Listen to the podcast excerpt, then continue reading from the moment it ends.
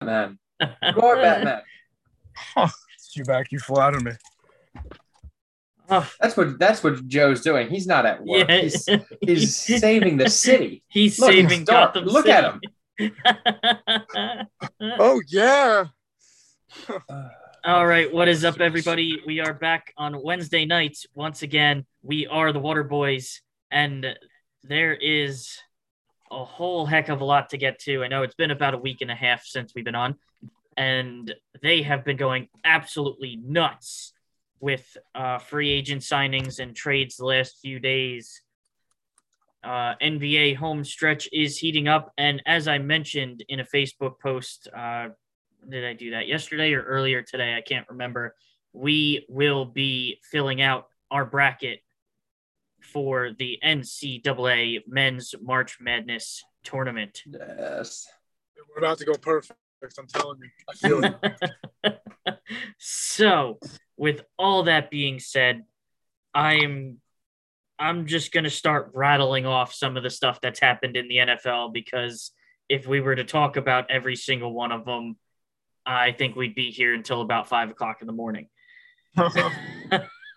so, just to go through a few, uh, just within the last hour, Von Miller signed a six year deal to join the Buffalo Bills. Uh, linebacker Za'Darius Smith, who just yesterday was released by the uh, Green Bay Packers, is signing with the Baltimore Ravens. Julio Jones has been released by the Texans. Uh, former Cardinal defensive end outside linebacker Chandler Jones is joining the Raiders. Uh, the Jaguars made a slew of signings as they signed three wide receivers that I don't, I don't didn't really make much sense to me because yeah, they gave the Jaguars three decent receivers, but they still really don't have a defined number one receiver. Who did they? I saw they picked up Kirk. Was it someone else Uh, they got? it was Christian Kirk, Zay Jones, Hmm. and Cedric Wilson, huh. who again, all three decent You know, receivers, decent, but but I mean, unless they think much much higher than on Kirk than the rest of us do, because they paid him a lot of money. they did. Dude. Four years, right? Yeah, like I think they give him what four years, like eighty, like eighty-four million dollars or something like that. It might have At been. least, yeah. And I know they paid um Cedric Wilson. They paid him a decent amount of money too. Uh, but continuing on, uh, Rams left tackle and Super Bowl champion Andrew Whitworth is calling it a career as he has announced his retirement. Uh, the Giants have signed quarterback Tyrod Taylor. Honestly, gonna say I don't think that's a bad move for the Giants at this point. No, it's good to have. I mean, I don't think he'll be starting, but it's good to you know have him just in case. Yeah. And Joe, your Jets have been pretty busy.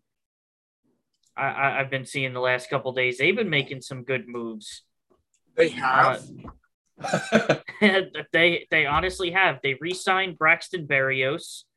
Uh, they Oh, I- s- they signed. Uh, I believe it was. Yeah, I think it was the Jets signed. Uh, Pro Bowl offensive guard uh, Laken Tomlinson from the 49ers. Yeah, from the Niners, we got him. Dude, we Uh, got Uzomah, the tight end from Cincinnati. Yes, I saw that one.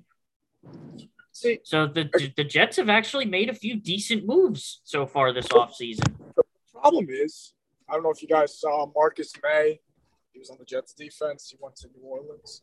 And you guys know Oh. about Jamal Adams a couple of years ago. He went to Seattle. The Yeah. issue is we could bring guys in. That's not the problem. It's keeping them. Because if mm. you still think about it, you still have Marcus Maye and Jamal Adams. This defense is pretty sick.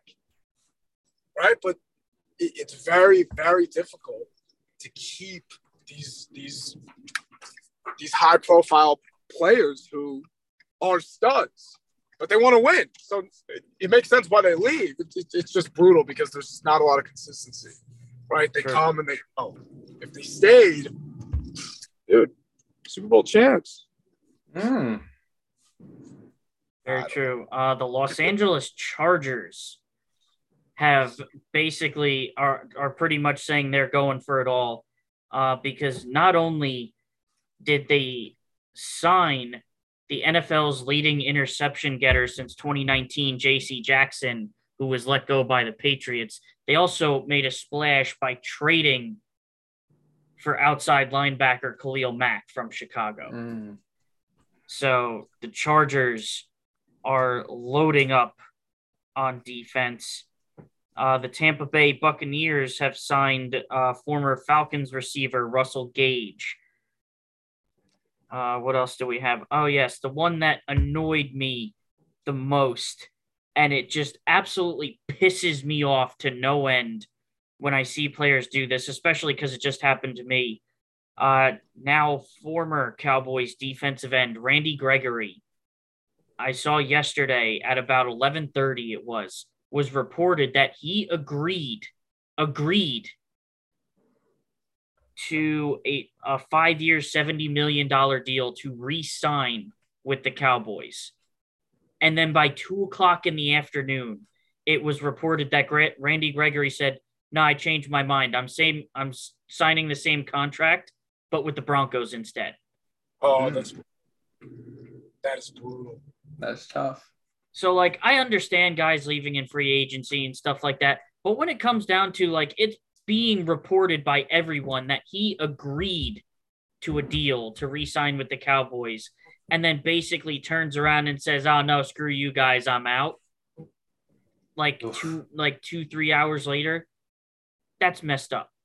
Like if you're going to sign the deal, sign the deal. If not, then not fine whatever.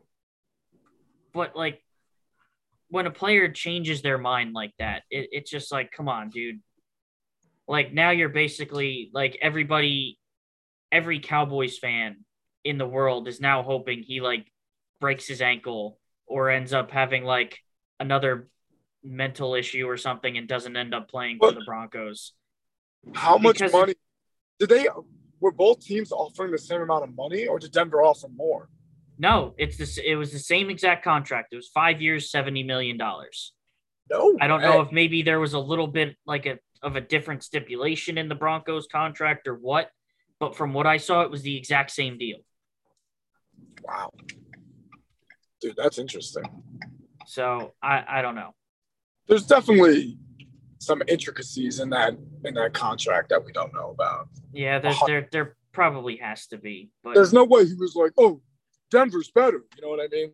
Which isn't the case in any way, shape, or form. Denver's who- freezing compared to Austin. Seriously, though, you know, like, I'd rather. yeah, but but at the same time, you have to wonder: is this a case of the Denver Broncos now have Russell Wilson at quarterback, Ooh, that's a good point. and players want to go play there now? It's a very good point. I didn't think of that. that that is a very big possibility because as I'm sure everybody knows, huge blockbuster deal that sent Russell Wilson and I believe it was a fourth round pick to Denver. Uh, in return, the Seahawks got uh, Drew. It was Drew Lock, Noah Fant, and one other player who I can't remember, along with two first round picks, two second round picks, and I think a fourth round pick. So who who knows with that? Uh, we mentioned those couple. J.C. Jackson going to the Chargers. Uh, the Jaguars also signed now former Giants tight end Evan Engram. Uh, Teddy Bridgewater signed a deal with the Dolphins. Um, the Cleveland Browns, uh, just a day after trading for Amari Cooper, getting him from the Cowboys uh, for a couple of mid round picks, uh, decided to release Jarvis Landry. That's crazy.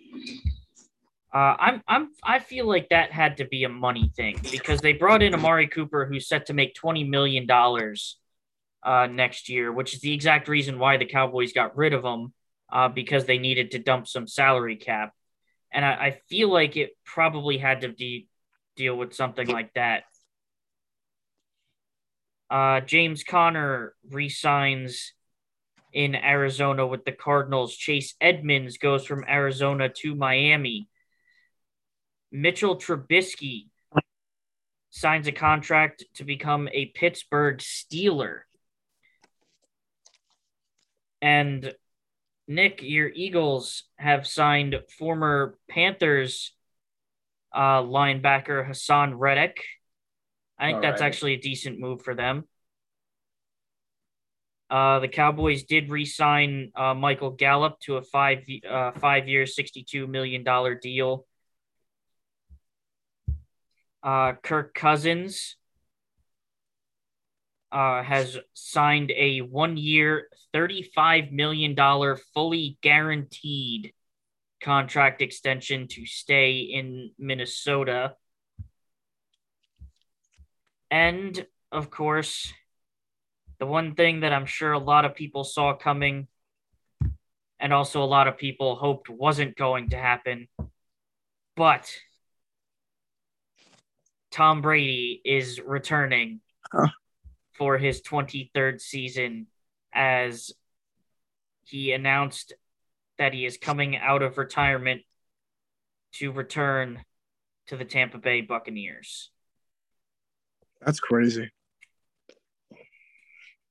Uh, also and just uh the reason I was quiet, I was trying to look up to see if there was any sort of uh contract thing with uh Gregory.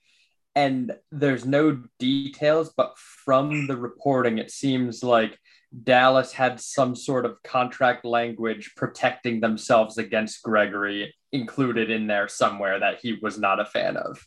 And that's what forced him out. Because he's dealt with injury, hasn't he? he's dealt with that, and also the fact that he's dealt with uh, some mental issues. Okay. I They're don't know exactly the ex- extent of it, Right. but they're I not saying a quote of anything, but they're basically saying the Cowboys had some sort of uh, basically they were saying uh, the Cowboys had some were trying to pull a fast one with some sort of contractual language in the contract that was only included in his and no other contracts that they had had. And that's what ended up making him i guess i mean that's his fault or i guess i mean not his fault i guess his agent's fault for not getting to it but they probably jumped the gun on signing saw that and then that's what i think i'm from the looks of it that's what created it. It wasn't just uh you know by the way let me let me go to denver instead. So just wanted to try and find something if there was any sort of reason with that Yeah. All right. Um, but to, to the other point, uh, because I do remember when Gregory was coming into the league, uh, I guess I didn't really know this uh, until then, honestly, at that point, that uh, all players that declare for the draft go through obviously the combine and they do all their other stuff. Apparently, they also do uh, are subject to a psych evaluation. And the only reason I know this is because when Randy Gregory got drafted, one of the big things that a lot of people talked about was the fact that he failed his psych evaluation when he was uh, coming out as a rookie after the Cowboys drafted him. And that for like the first two or three years of his career, he was on and off being suspended by the league because of it, because he was having, again, I, I don't know exactly what like the issue is with him, but he has some sort of like, you know, mental issue where I don't know if it was something where he was like taking medication for it or something like that, that maybe he wasn't getting through the right channels and he got suspended. I don't exactly remember. I'd, ha- I'd have to look into it uh, a little more so. But just to kind of, you know, play defense for the Cowboys a little bit, just because I am a Cowboys fan, that maybe they had that kind of language in there, like protecting themselves from him. One, because of the, you know, the injury history, and two, maybe because of that, you know, mental, I- guess, instability or issue that he's Mhm. had in the past. That, like, if something else happened with him no, because yeah, of that, they didn't want to be, you know, paying him however much they're going to pay him if he's not on the field because of some off the field issue or something like Mhm. that. But who knows if it works out for the Broncos, good for them. You know, I kind of hope it doesn't. I hope he plays terribly. uh, to be honest with you, but we'll see. Uh, and the other uh, two last two here uh, for the NFL before we go over some NBA real quick. Carson Wentz on the move again as the Washington Commanders uh, gave up Back a to the package NFC East, baby. gave up a package of mid-round draft picks, which I think included like a, a fourth and like a couple of fifths or something like that, uh, to get Carson Wentz from the Colts. And the Seattle Seahawks released perennial Pro Bowl linebacker Bobby Wagner. That's crazy. Who Yeah, follow, please. followed his quarterback's footsteps right into Denver, didn't he? I did he? I don't. I, I- think I he's still a free so. agent right now. I'm Yeah. pretty sure he signed. I haven't heard anything about that yet, and nothing. I didn't see anything posted on the NFL's Let's. Instagram page. Let's do some research. Bobby Wagner. As far as I know, I think he might still be a free agent right now. He's still a free agent. As of this second, he's still a free Huh. agent. I, I wouldn't be at all Guess who was- surprised if he signs in Denver, Right. but apparently there is uh, he is drawing in, interest from the Cowboys. Who, i- if the Cowboys were to sign him even for a couple years, I think that would be great. The big question, though, you know, Seattle seems to be uh, into a rebuilding now. Where is uh, where's uh, Mr. Metcalf going? Because there's no way he sits his ass there. Yeah, Not If they, I mean, right now they don't even have a quarterback. I mean, they have Lock, I guess, they have Drew Lock.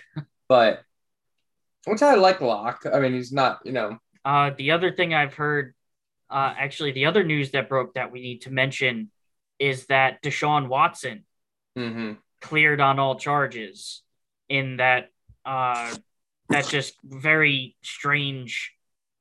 Uh, I guess what was it? You know, the sexual assault case Mhm. that had like 22 women step forward and say that he made advances on them, which I remember when we first talked about this to me, that that that 22 is kind of what threw me off. I'm like, it, it just made it seem too weird.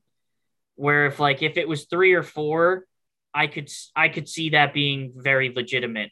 But when it starts getting up to like 22, it's like, no, okay, maybe three or four of them really were telling the truth. that's the problem. Is and then there's all like, sorts of different variables for it. Either because it's not black and white. Either all 22 are right or all 22 are not right. wrong. Yeah. Three, uh, three or four of them could have had serious, like, uh, I don't know, what the re- legitimate, you know, legitimate Right. gripes. and then maybe you know another four or five might have had something less serious but also worth noting Yeah. but not the same as the other four and then you might have 10 that actually didn't have so it's like yeah. or That like or we could be you know just because he wasn't charged i mean 15 of those could have been truthfully accusing him. 22 of them could be truthfully accusing. Zero could have been truthfully accusing. Yeah. like we we don't have the proof to real because and that's the thing i mean this is gonna sit over him for a while i imagine. Like i even saw um because atlanta was one of the teams that was being talked about for him and i mean i saw like you know and if that you know it makes sense like women that work with like the atlanta falcons were being like vocal on twitter saying like i'm like you know either if it's a fan, like I am changing my allegiance if they, you know, pick him up, or if you work there, like I will no longer be comfortable. I mean, that think about if you're like a uh, on the training staff for, Yeah. and you're a woman and they sign him, whether it was truthfully accused or not, there's gonna Yeah. be some weird There's air in the room be for some at least a while. Yeah. I mean, if true. someone gets hired for my job and they, you know, and all I knew about them was they were accused of sexual assault, but they but they weren't charged or convicted, I'd still be a little weary around them. Yeah. So uh, it- it's a very tough situation. It is. I mean, it, it's, I mean, and I, before people come at me because I am not comparing the two targets, But the closest thing we've kind of had with it, and you'll see what I mean in a second. The cl- kind of like most recent, like closest thing we've had to this is like the whole Vick thing, and that is why I say I am not comparing these women to the to the to the Yeah. animals that Vick assault or whatever you want to call it. But you know, I'm saying like with that kind of like dark it- thing yeah. looming. I mean, Vick was in jail. Vick was accused. It was in jail. Yes. Um, and you know, when the Eagles signed him, there was a lot of negativity around that. I wasn't a huge fan. Like I, I was kind of interested because I was like, well, he's damn good. But at the same time, I was like, what, what the hell are they doing? Now, if you, you know, you ask me now, am I happy with what he did? No. Do I think he became a better person later? Yes. And as a football player, I fucking love the man because he probably was like he was the quarterback for the most like exciting times I had I've had as an Eagles fan, disregarding the Super Bowl. Like, you know, I loved other I loved the McNabb era. I loved the Super Bowl team. But Vick, that team with like Vick, DeSean Jackson, and LeSean McCoy was fun as hell to watch. And I quickly, you know, didn't forget. But you know, it, and it sucks because sports do this in a way. I mean, the same with rappers, like and famous people in general. You know, they kill five people, but they make a song about it. And if it bumps, then then we then we defend the person. Yeah. Yeah. Um, so I mean, if Deshaun Watson all of a sudden shows out to one of these teams and is I mean, the last time we saw him play, he led the league in passing yards. I mean, this isn't like oh, uh, like top ten quarterbacks coming back. A potential top three quarterback is coming back. True. I Very mean, true. Top three, you back. I, I mean, I think he could be right up.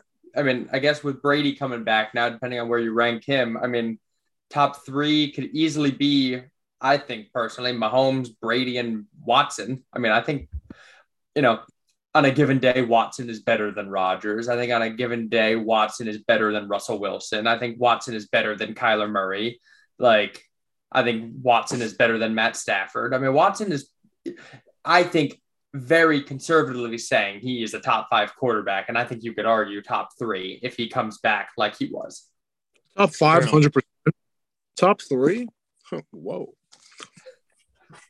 That's very true. Because what I was going to mention right before that is the Seahawks are another team that have been, you know, mentioned in that conversation now Mhm. that Russell Wilson is gone. And I know I've said this before, but this is actually the last NFL thing I'm going to mention before we get to some NBA. Think about this with Russell Wilson now going to the Broncos. That division. Check out this division just at the starting quarterback position. You have Patrick Mahomes. You have Derek Carr, who had a great season last year. Mhm. You have Justin Herbert, and you have Russell Wilson That is a, I mean, playing each other twice a season. Great. To I like I feel bad for the like for the Raiders because it's like Yeah, they're gonna be uh you know they're go- they could still be like a good team and come in last in their division. Yeah, we could be getting th- we could be getting three teams out of that division for the playoffs. Like you could easily see like let's say the Chiefs win the division. You could easily see Denver and the Chargers getting getting- the I mean- both, getting both wild I mean, cards. I would be, I'd be very confident to say two of those teams make the playoffs, and depending on how Denver does, it could be three. Yeah, that's true. Because I you mean, think it's about very it. hard to imagine the Chargers not being in there or the Chiefs, Yeah, especially how you just said how much they're loading up on defense. Herbert will now be in his third year. I mean, and they just That's gonna- re-signed. Uh, the Chargers just re-signed Mike Williams to an extension. there we go. Yeah. about that. Did they get another receiver? Am I lo- am I Um, thinking of something else? I They didn't not get anyone sure. else, did they? Not that I Keenan know. Allen. Of. Well, It's just Keenan Allen, Mike Williams, right? I think Yeah. so. Yeah, as Yeah. far as I know. That's uh, imagine Metcalf went there. Oh God. I I'm eh, me and Eagles fans all around are very hot are, are very heavily pushing the DK Metcalf Eagles agenda because I would love to see I'd love to see DK and Davante run around together. And I mean That would. Be I mean, crazy. if Jalen Hurts sucks with those two, then we know we can move on. And if he's good, then you know that's that's the deciding factor right there. Right now, he has no one to fucking throw to. If you know yeah, you bring DK in there and he still struggles, then we know then we know it's on to the next one. yeah. That's when Gardner Minshew comes in. and you know, not even just DK Metcalf. What about Tyler Lockett?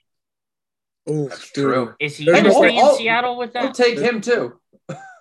Or you know, Chris Carson? I know he's injury prone, but are are they going to keep him? Like, hmm you know, That's true.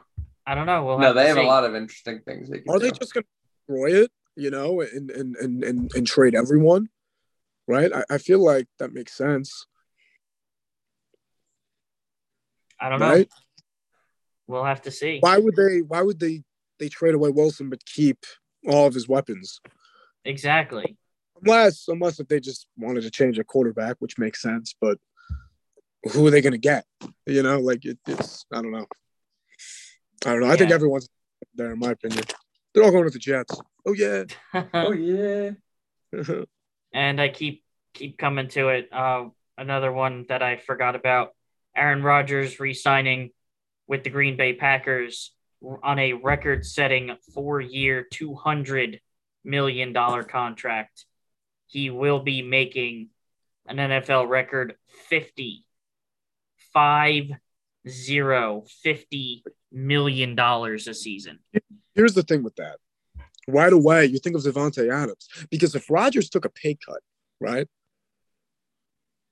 you would have enough for Rodgers and Adams to still play together. But at this point, because Davante Adams is one of the best receivers in the league, and he deserves to get he deserves to get his pay, right? He's he's Mhm. incredible. I I don't know if Rodgers was taking that into consideration, right? No one knows, but you have to think Davante Adams isn't going to be on the Packers next year, right? No, I, I think he's already come out and said, I don't know if this was like a fan made thing or if it was an official one, but I did see something somewhere that uh, stated that Davante Adams said himself he wasn't re signing with the Packers. Which go, which is, like- I mean, that's great, dude. You got your money, but you lost one of the best receivers, not only obviously on the team, but in the entire in, in the entire league. Uh, yeah, here it is. Uh, the Green Bay Packers placed uh, said franchise tag on Davante Adams earlier in March with the expectation that he he would sign it and suit up for them in 2022 on the eve of NFL free agency opening. That's not in the cards. Reports indicate that Adam Adams has no intention of playing under the tag, meaning a trade could be in the cards. Wow. So it, it is official now that the Packers have Aaron Rodgers, but Davante Adams will not be playing for the Green Bay Packers in 2022. So I mean, where does he go? Watch he goes to the Cowboys. The Eagles. They can they can get him Good job. and DK. It'll be fine. But that is now officially it uh, for football. So, Nick, if you want to take it away with the NBA, and after that, we will get into our March Madness bracket. Mm. Oh, well, I think the uh, the first thing, or I guess first two things we have to talk about, are the two ridiculous performances we've had in the NBA uh, the last two nights. There was actually a special on DraftKings tonight.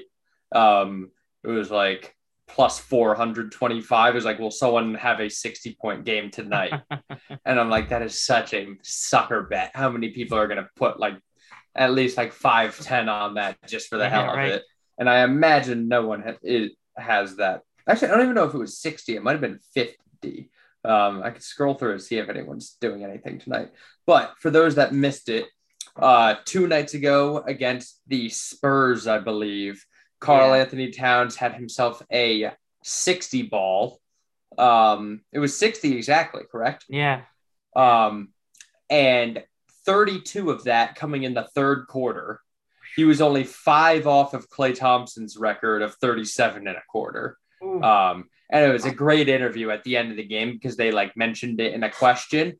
And then at the end, he's like, I had 32 in the third. Like complete look of Didn't shock. even know. And he, he was like, damn. He was like literally he's like, damn. And I'm like, talk your shit. I, yeah, I, right.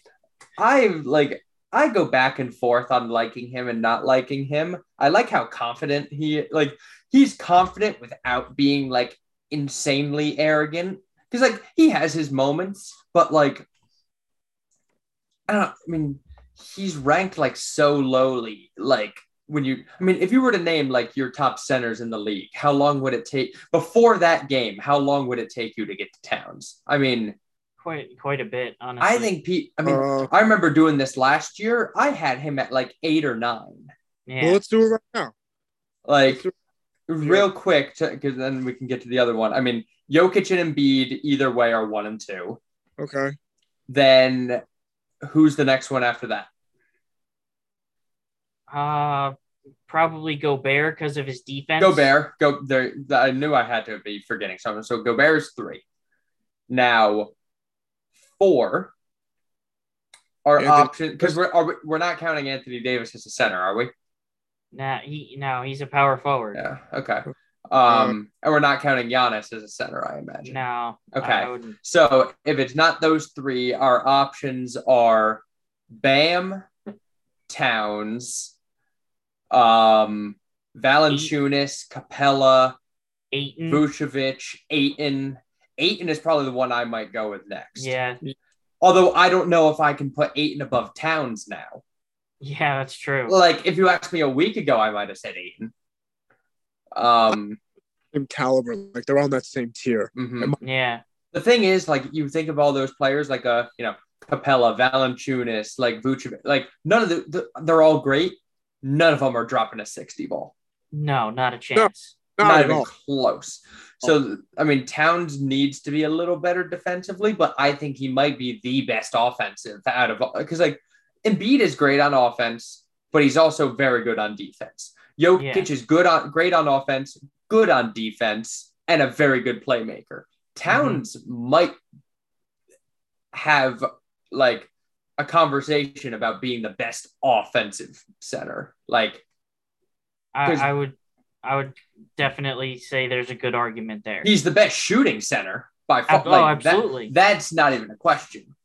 Um, so I mean, I think, like I said, last year I remember having this debate with my friends, and this was before the Vucevic trade to Chicago when his stock was probably much higher than it is now. Although he has stepped up when uh, when there's been the injuries in uh, Chicago and whatnot. But I think with that maybe being off on one or two, I'm pretty sure my list was Jokic, Embiid, um, Jokic, Embiid, Gobert, uh, Bam, Vooch, Capela, Valanciunas, Towns. I think was somewhere that this was when Vooch was going nuts, and it like Yeah. wasn't like ridiculous to say he was like a top five center. And now I look back at it, I'm like, I mean, Towns has to be number four if you're putting Jokic, Embiid, Gobert one, two, three. And I know, you know, we're going off of recency bias with this game he just had, but you know, he's been voicing how he how he definitely believes he's the best. He doesn't even think he's the best shooting big man right now. He has voiced that he thinks he's the best shooting big man of all time. And I mean, the only one to really compete with is Dirk, I would think. Yeah, that's Um, true. Yeah. But you know, so he wanted, which is why I put money on him for that three point contest because you you Mm. He knew he very- wanted yeah. to he wanted to win that thing. Um, and now I mean he's I mean even at the beginning of the season we had conversations where we said if the Timberwolves had to pick between Towns and Edwards, they would pick Edwards. Yeah. I mean, is that still a thing? Because Edwards obviously is younger, but it's not like Towns is old. No, But- Towns is what, 26? Probably around there. 26 is probably right about like, right. Yeah. So it's like, I mean, Towns has got, I mean, at least me, like he has proven me very wrong this season so far. Um, because that team is doing a lot. I mean, I think they're like the seven seed, maybe, or the six seed right now. I think they might be hanging on to six right now, honestly. No, I mean they've they've been impressive. Um, Or no, maybe it is seven. I Is think se- Denver's down holding to on to six. They are seven. They're Yeah. one and a half behind Denver, Mm. but they're four and a half ahead of the Clippers. So they'll probably keep that seven spot unless they manage to pass Denver. Um, the only switch I can really see us seeing, it, you've got uh, Utah and Dallas tied right now, and that's big because whoever gets that four is getting home court advantage. Yeah. Um, oh, I would love to see Matt if we can get a Lakers Clippers play in game to make them because Lakers could beat the Pelicans or the Pelicans could beat the Lakers, but who knows? If the Lakers beat the Pelicans and the Timberwolves beat the Clippers and Clippers Lakers had to imagine, and then I'll get back to the 60 point games. Imagine we've been waiting how many years for this, you know, legendary LA LA playoff battle with Paul George and Kawhi Leonard and LeBron James and Anthony Davis and we're not gonna and see we missed it two years in a row in the playoffs because the Clippers didn't make it as uh, the Lakers lost in the first round the year the Clippers did well, and then the Clippers lost in the second round when the Lakers did well. Imagine the first meeting we get is in the play-in. They're eight and nine seeds, and the Clippers don't even have Paul George and Kawhi Leonard. I mean, that is so. and the Lakers probably funny. won't have Anthony Davis. The Clippers. I would bet on the Clippers to win that game. yeah, I mean, we've talked about on the show. The Clippers are four and zero against them this year. they they are. That would be so funny if that's finally how we get a playoff matchup between them. And it's a Terance Mann and Reggie Jackson led Clippers show, team. Mm, we love that. Um, but back to Towns. So I mean, they smoked the Spurs. I think they won like like one forty something to like one ten or one. I don't know what it was. Yeah, Um, well, 140, 149 to 139. Okay, so I mean, it was a close game, which is terrifying, even Yeah. though he had 149. Um, the second one, which not such a close game, um, Ky- you know, Towns is a very, you know, co like vaccine positive player. You know, his uh, he, I believe he lost his, I don't know, it was some uh, family members I know he lost to it. So Kyrie saw that and had to put on for the the COVID positive uh, demographic out there and put up his own 60 ball, which is fucking ridiculous. Now, we're not going to talk about who was against because it was like 150 to like 110. So we're not going to talk about that. Um, the more important thing is the performance. We don't, it doesn't matter who they played. Uh, um, that doesn't matter at all. They But- played the Magic. oh, they did.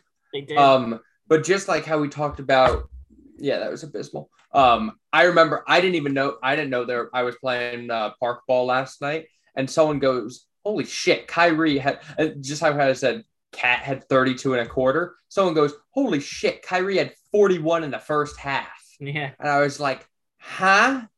And I looked it up, and I was like, "Oh, good, it's against the Magic." I didn't even know they were playing. I was like, "You've got to be kidding me."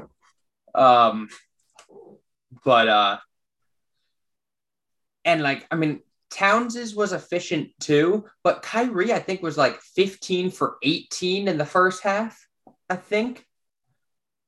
And then, it, you know, I want to say it was 15 for 18. It, it was some ridiculous number. Um, and I'm, I mean, again, I wasn't watching, so I'm guessing they slowed him down a little bit because they were up 40. Yeah. Uh, so he so he has 41 in the first half. He finishes with 60. Um, I mean that could that could have uh, if he kept that pace. Uh, uh, even though it was against the Magic, Nash should have kept him out there and try and break that Kobe 81 because I mean he was on pace to do it. It was. Uh, honestly, I don't necessarily think he was. I think he hit that 60 somewhere in the fourth. I well, think right, he hit the 60 in the fourth, but he had 41 in the, In first, half. Yeah. So if they played him, they probably sat him the majority of the third Yeah, if and they even just the let him, fourth. if they just let him go, right could- they, which i appreciate it that they didn't but at the same time i mean that you know you almost wish it was a closer game like that uh like the minnesota spurs game because then he's got to Yeah. stay in Yeah. and keep going I mean, he, did play almost 35 minutes in the game. Mhm. but i mean i'm sure you know it got to the point where he's spreading it around a little bit Uh, more. yeah, Plus, you know, Kyrie can play like 38 minutes. yeah, he could. Uh, so, and you know, he probably played the majority of that first half. They probably just kept him in and, let, true, and yeah. let him run it. Um, I bet you of those 35 minutes, I bet like 25 of them were in the first half. that's that very possible? possible. No, is it po- No, that's No, only 20, 24 minutes. probably right, 20 I'll- minutes I'll- in the I'll first half. Yeah, I'll say like 18 to 20 were in the first Yeah. half. That's very Um, possible. but um, so I mean, the these two putting it on for Jersey, two New Jersey native players, uh, back to back 60 point nights. Um, I mean, we always talk about like, you know, I've always said the 40 ball is much different than the 30 ball. hmm 40 and 50 kind of, I feel like, mesh themselves together a little bit. Like, you know, I don't have much of a different reaction if someone scores, you know, 46 as they do, like 52. 46 is still ridiculous. Yeah, 60 is that next step. 60. 60 is ridiculous. 60 is just 60 60 something else. Um, That's very true. So I'm gonna see if there's anyone tonight doing. And I know it's a little early. Um, well, some games will be going on. Um, let's see. And, this is a high yeah. scoring. While you're doing that, just to mention a couple other close ones, uh, just within like the last week, as we've had like, you know, a historic amount of uh, ridiculous performances hmm out of big time players uh, recently. We had Kevin Durant just recently dropped 53 uh, Mhm. on on the Knicks in a close game, and LeBron James, I believe, two games recently. Yeah, one I think true. he scored one. I think he scored 56, and another I think was like 52, hmm all within like the last couple of weeks. Oh my God! Speaking of the Lakers, they're playing the Timberwolves tonight. They're losing by 20 already. Oh, There are nine minutes in the second quarter, and they're down 43-23. Why are they so horrendous? Like here, I'll go through the real quick. LeBron is two for nine with five points. Dwight Howard is he hasn't taken a shot. Russell Westbrook is one for four, two points. Malik Monk 0 for one. Austin Reaves one for two. The bench, Melo two for six, five points. Whoever the hell W. Gabriel is 0 for one. Avery Bradley 0 for one. Wayne Ellington one for one. Horton Tucker one for two. The the leading scorers with eight minutes in the second quarter are LeBron and Carmelo with five points. One of them shooting two for six, one shooting two for nine. You go to the Timberwolves, you got Anthony Edwards, 12 points, Towns nine, Beverley nine, Malik Beasley off the bench with seven. It's it's atrocious. Um, the only player right now that looks like they have the like no one really is on no one's on pace for it. The only player I can think of right now, and they're actually down three at half. So he's definitely gonna have to keep going at it. Luka right now has 24 at halftime. Mm, yeah, Um, and they're down three to the Nets at halftime. So he's definitely going to be one that has to keep shooting it. Um, he's four for nine from three, nine for 17. Um, I have his over tonight, which was 30 points. So that looks fucking fantastic. I would say so. Um, Because Luka's been bringing down the house He- recently too.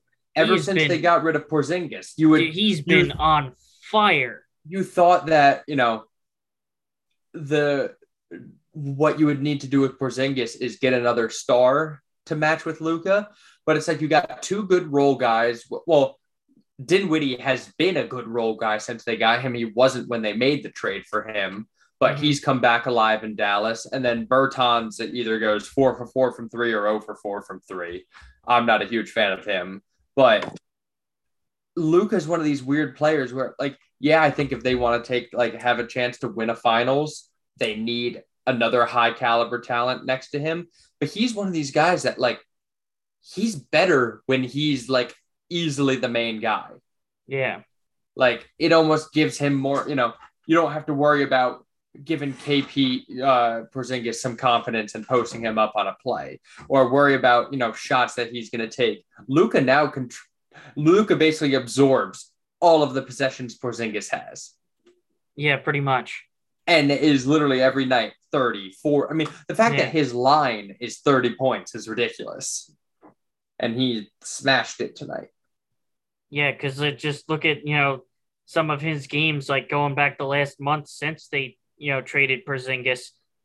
Uh, he's had 26, 30, 31, 35, 41, 25, 34, 23, 49, 21, 45, and 51 going back to Mm. February 10th. Sheesh. That is ridiculous. And the worst shooting game he had uh, since then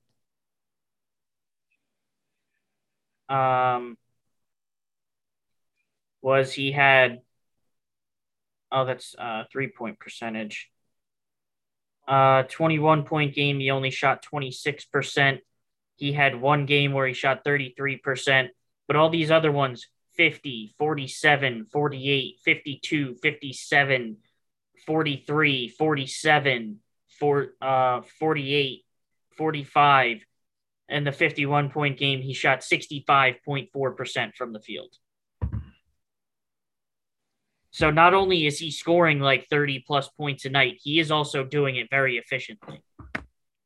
No, that's it's you know he's a he he's a shot chucker, but he makes those damn shots. And I mean, if you look at all those, I imagine he's getting at least like know five to eight assists in all those games as well.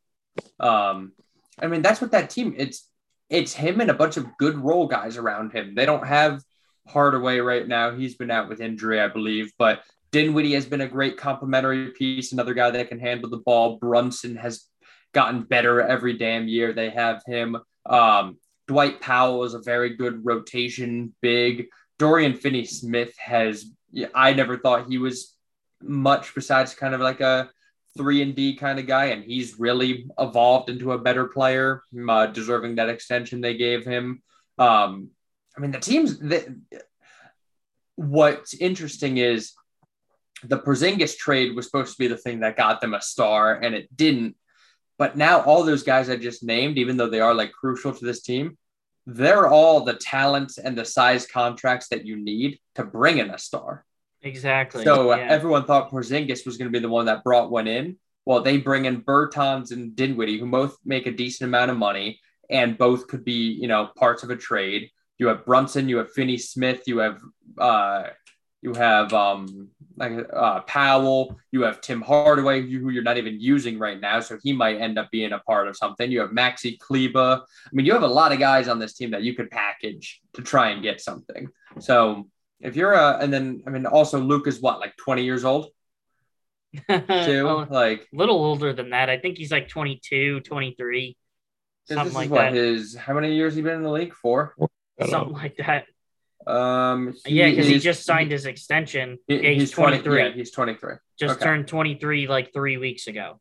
I mean, that's what that's what's always wild with these international players is they. I mean, dude's been in the league for four years. He's only 23. 23, yeah.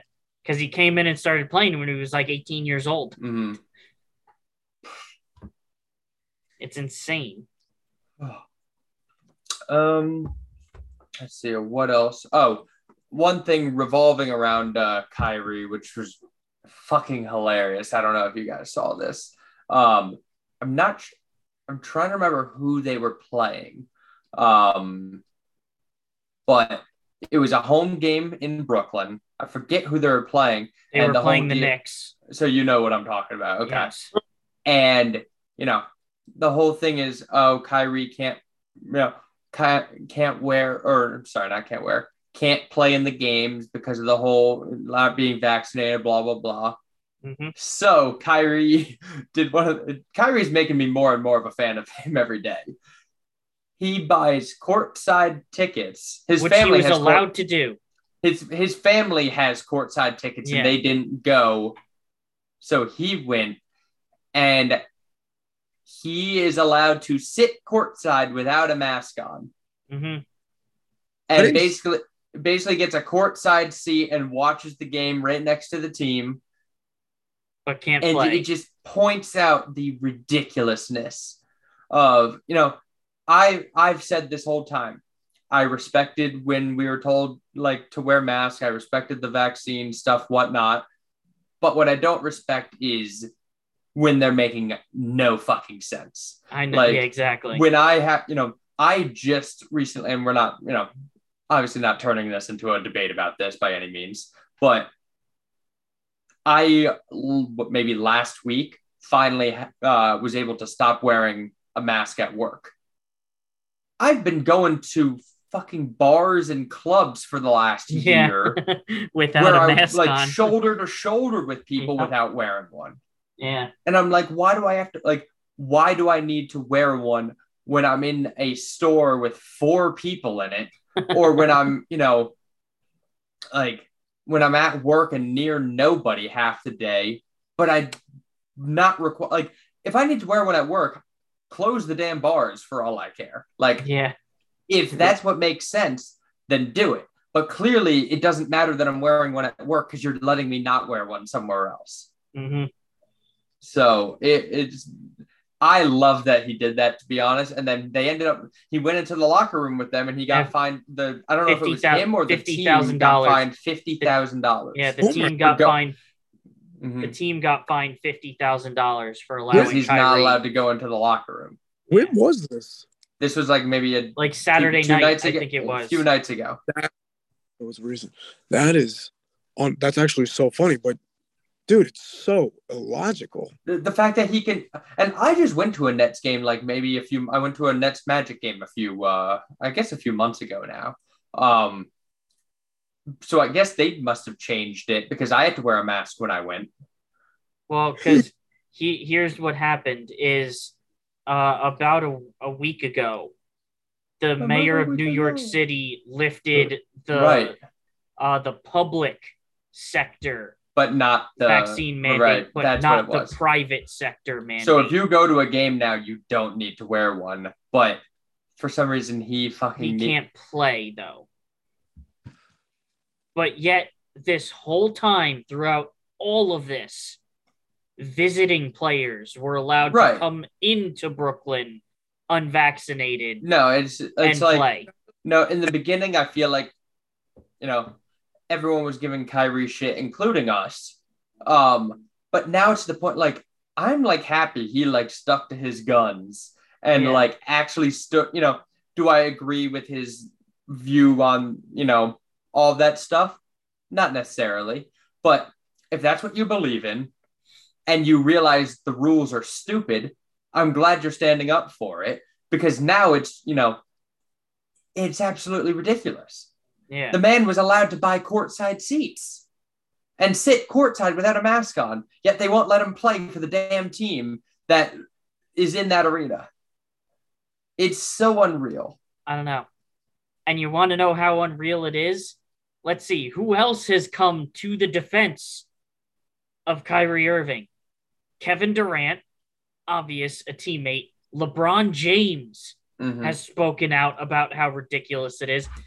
Adam Silver, the commissioner Did he say of something? the NBA, spoke out and and stated that he thinks it's completely ridiculous and confusing Oh that Kyrie Irving that. is not That's allowed. a- Adam oh, so Silver. it, so it's not even anything on the NBA side along It is- with New York. It's literally purely it's New York. straight up purely New York because Adam Silver himself stated his confusion I didn't know and that. utter like just st- that he does he's confused and doesn't understand and thinks That's it's so ridiculous that crazy. Kyrie Irving's not allowed to play home games.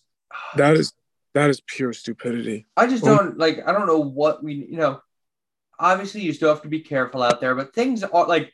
It's not like the last time where I think people got excited too quick and then we started getting hit with more and more like variants and stuff. I think we are on the up and up now. I think Yeah. you know.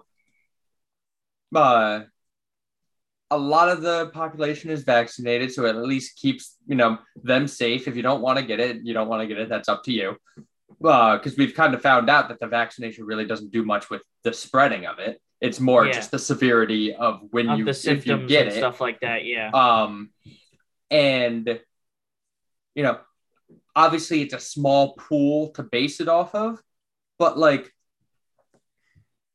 remember uh beginning of this season and last season how often we were losing NBA players to COVID? Yeah. When when's the last time you heard an NBA player was out due to COVID? Like you Uh, get it- like a it's, it's getting further and yeah. you get one sprinkled oh. here and there. And again, I know it's a much smaller sample size, but it's like the fact that we're not getting that in the NBA and we're, you know, I feel like that's a good sign. And, you know, you just, you hope that this doesn't like, now that Harden's gone, I honestly don't like hate the Nets anymore. Like, because it's not really, you know, they're a good team, but they're not a super team. Like, it's Yeah. not, you know, you still have like they're still very good because you have Harden and Kyrie, but they're the two stars, and you have Durant and you, and you have half of Kyrie. Wait, who did I say? you said Harden. My bad. They have Durant and half of Kyrie, and now you actually have so you know by bringing in Seth Curry, by bringing in Andre Drummond, you kind of got back to what you had before with like you know Jarrett Allen and Caris LeVert. Like Yeah. you've now got some depth around these two guys. And obviously, you know, uh, they could probably, well, actually, they picked up Dragic too. I honestly Yes. like the, and then you haven't even seen Simmons play yet. Exactly. So I like the look of this team, and I don't think I would be as upset if they won like this. Um, couldn't And not not you to know. mention not to mention the fact that Bruce Brown has vastly improved his three-point shooting and he is becoming much more than just like a defensive specialist. Oh, I the noticed in 2K today. I was running people with Bruce Brown. He was he was draining these corner threes. It was fantastic. James Harden made that team so unlikable. It- he really did. And now it's like he's gone, and I really don't mind because, like, you know, Durant, I'm eh on. I still, you know, my the whole OKC Golden State thing still threw me off with him. Uh, but I, it's been a long time now. He's not with Golden State anymore. Um, so like he's fine. I don't mind him. Kyrie again, fine. I don't mind him. Um, but a lot of the guys like around the team, like I'd love to see Aldridge get a championship. I'd love to see like Drummond getting a championship would be cool. Seth. Curry. Hmm? Blake Griffin. Right. Blake Griffin Yeah. getting a championship would be cool. Um, I love Seth Curry. So, I mean, obviously, he still has plenty of time in this league, but uh, seeing him sick, literally every time he gets traded somewhere, the team that got rid of him probably wishes that, like, it happened with, like, Dallas got rid of him to Philly, and immediately, like, Seth Curry would be perfect on Dallas right now Oh yeah, he'd be like great. I don't know how he's moved around. He's so damn good. Like Yeah. I think he, I know, I know I've talked about him before. I think being related to Steph like really does hurt him I because think so. he's a because damn good real- player. He's, He's a very sta- good player. He's like a starting caliber player in my opinion. Yeah. And He really is.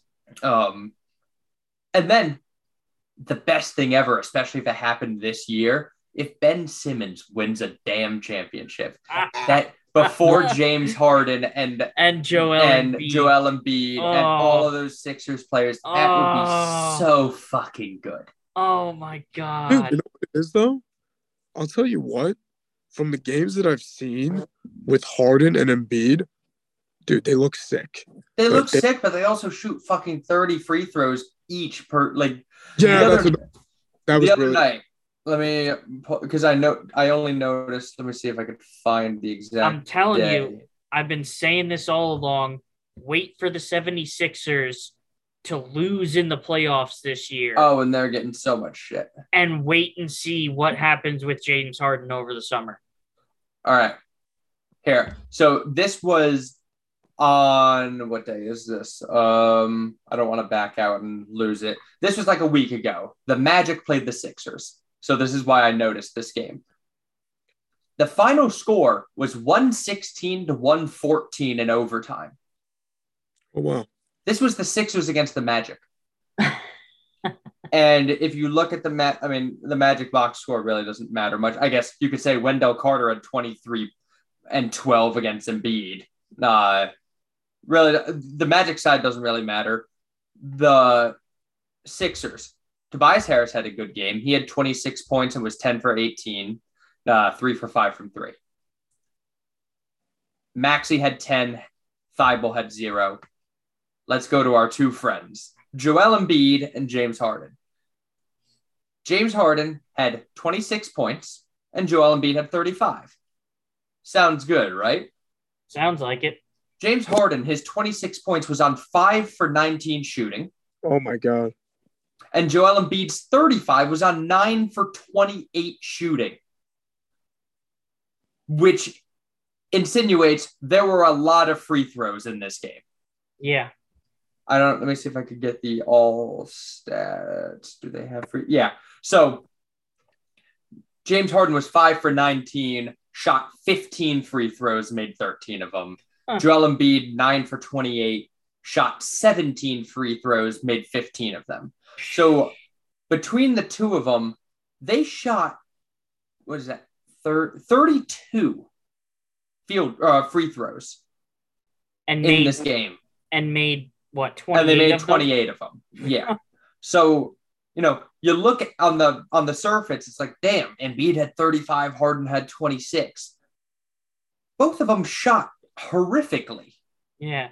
Both Nine of them, half tw- those points came from the free throw line. 28. Yeah. Like that must I'm thank God I didn't watch that. That must have been the longest, most boring fucking game. The fact that you had to watch them shoot 32 free throws and it went into overtime. Oh That would jeez. have been like a three-hour game. Yeah, it must have been. I'll see. Let me see if any of the rest of them. I mean, And one one Uh, that stood out to me recently, uh, last Thursday, the Nets played the Sixers for the first time oh, they since killed that them. trade. The Nets won that game 129 to 100. Our two friends, Joel Embiid, 27 points on 5 for 17, made 15 of 19 free throws. James Harden, only 11 points on 3 of 17 shooting. That is wonderful. Oh, and free throws, two for two. Yeah, he doesn't score if he doesn't get free throws. It was my- wonderful. How far do you guys think Philadelphia will go? Uh, they'll lose in the second round. Second round? Oh, I, I mean, if we well, let's look at what the matchups would be right now. Um, so it would be because where are they right now? They are in third, so they play the. If it ended right now, they'd play the Cavs. They beat the Cavs. They're, I mean, Cavs are a great story this year. They're, I would say Sixers probably beat them max four one, maybe 4-0. But then that means they play Who's the three? How does it work again? Does the three Um, seed play the winner of? I don't know if it goes like that. I think it's just a straight up bracket. So I think if they But I'm win, trying to think. What's the next like tree would- over? uh, they would probably go on to play the winner of the Bucks, and assuming if the Nets won, they're playing Get into the seven. against Damn, Bucks the Nets first round is wild. and But I I think don't- both those. All right, let's say it's either of those teams. They both beat the Sixers. I think so. The only one I could see is if they if it I don't again I don't know how it works out if three would play like the winner of four and five or something. I don't. I don't think that's so. how- I don't think Well, because uh. Miami, let's say it ends the way it is, and we'll flop uh, Raptors and net. Or let me keep it the way it is, just so I to not get confused trying to do this. Um, one, let's say one beats eight, two beats seven. Let's say all the favorites win one, two, three, and four. That means one plays four and two plays three, right? I think I think I don't think it really matters who wins though. But I'm saying, like, if you know, all right, if the seven seed beat the two seed, then three plays seven. I think so. I think Yeah, that's yeah, how it works. That's I what think I mean. it's just based So- off the But like that's how the order went. like the two seven is the matchup that plays the three six, yeah and the four five is the matchup that plays the that one plays eight. the one eight. I think Yeah. yeah, I'm pretty sure that's So- how they do it. So realistically, the Sixers in the second round will be playing, like you said, if the Nets can win the play in and get Most that likely seed, either the Bu- yeah. they would be playing the Bucks or the Nets in the second round. They do not beat either of those teams. I, I don't think so. They do not beat either of those teams. I would think we get, um, you know, on the one side, the other side would be interesting because I think Miami, unless Miami, you know, unle- or unless Toronto somehow beats the Nets, and then you have a Miami Brooklyn first round, which that's also a great first round. Yeah. Um, I mean, if you get a Miami and either Chicago or Boston second round, that's awesome. And a a Sixers Bucks or Sixers Nets. I mean, damn, that's some good basketball in the East. So That we could all agree the Sixers won't get out of the second round then. Yeah, I Uh, yeah. think so. Whether it's Bucks or Nets, I don't think they get out of the second round because the biggest thing, if the Nets make it to that point and they play the Sixers, the biggest thing the Nets I think have an advantage of that. James Harden played for them for a year. Everybody on the Nets knows They know his moves. his Oh, that's knows not, I his mean, that, bullshit. that was part of it. Kyrie locked his ass up. Like no Yeah, one yeah. praises Kyrie for defense on the regular, but Kyrie locked him in that Yeah. game. Well, I think I remember talking about this a couple weeks ago. Uh, a report came out uh, from somebody. I don't know if it was just like a fan thing that like somebody you know came out with or whatever it was. Apparently, there was a rumor going around that one of the reasons James Harden was so frustrated being on the Nets and like why he you know was so disliked in the locker room and why he had problems in the locker room. Apparently, he from like I said from this rumor, he played one on one in practice with Kyrie Irving every day, and Kyrie Irving beat him every single day in practice. Really? Yeah, that, Ryan, that was, I'm that was a big rumor that was just to going make around. Sure.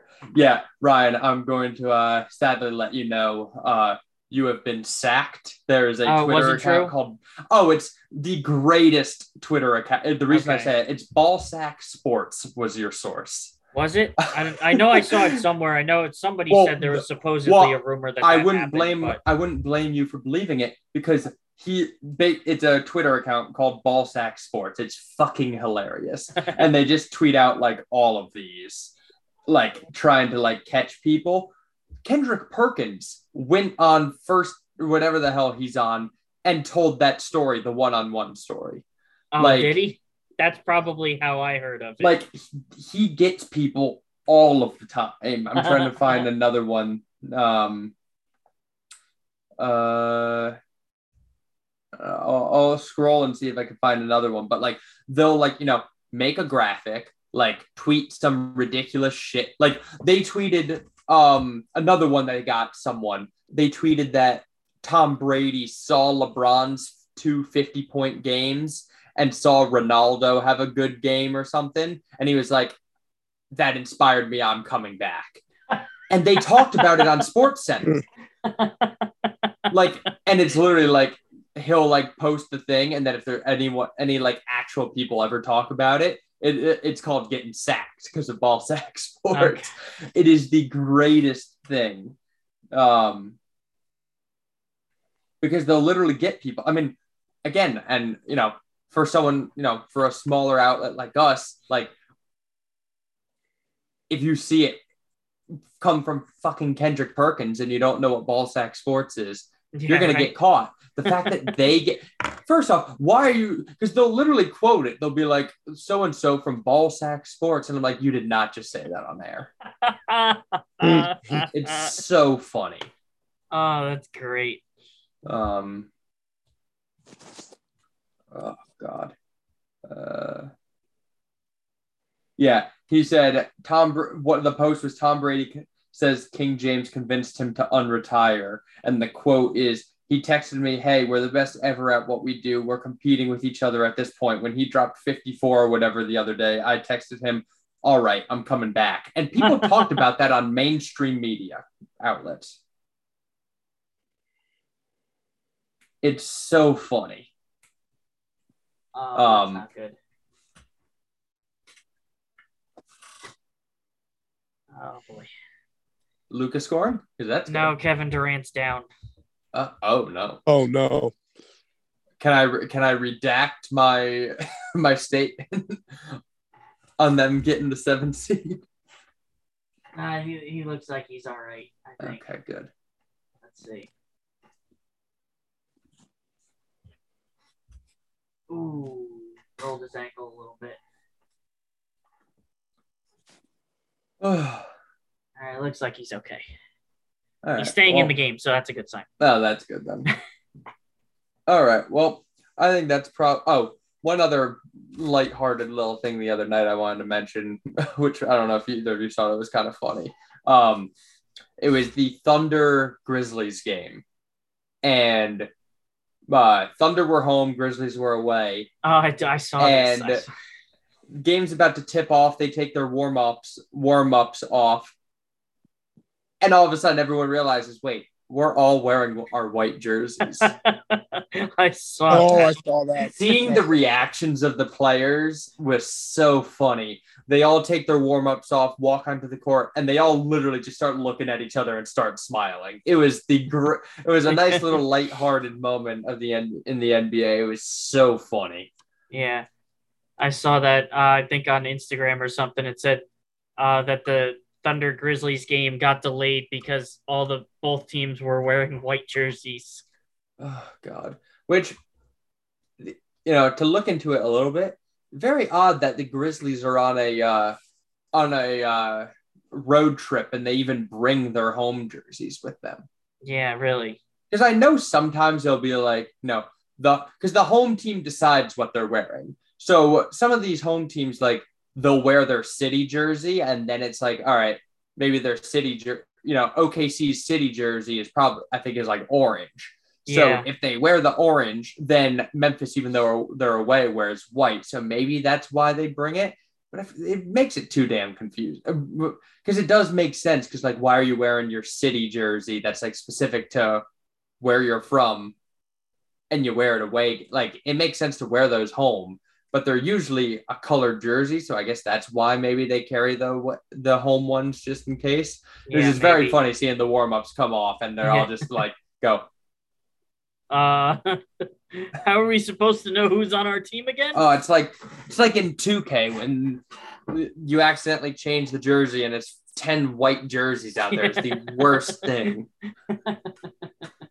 Um, but that's pretty much all I got for uh for NBA. Uh, the 260 balls were huge. LeBron's few games, Lakers struggles, and uh, Mhm. Kyrie uh, putting it to the man yep. and give us enough time to uh to fill out our Water Boys bracket. Yes.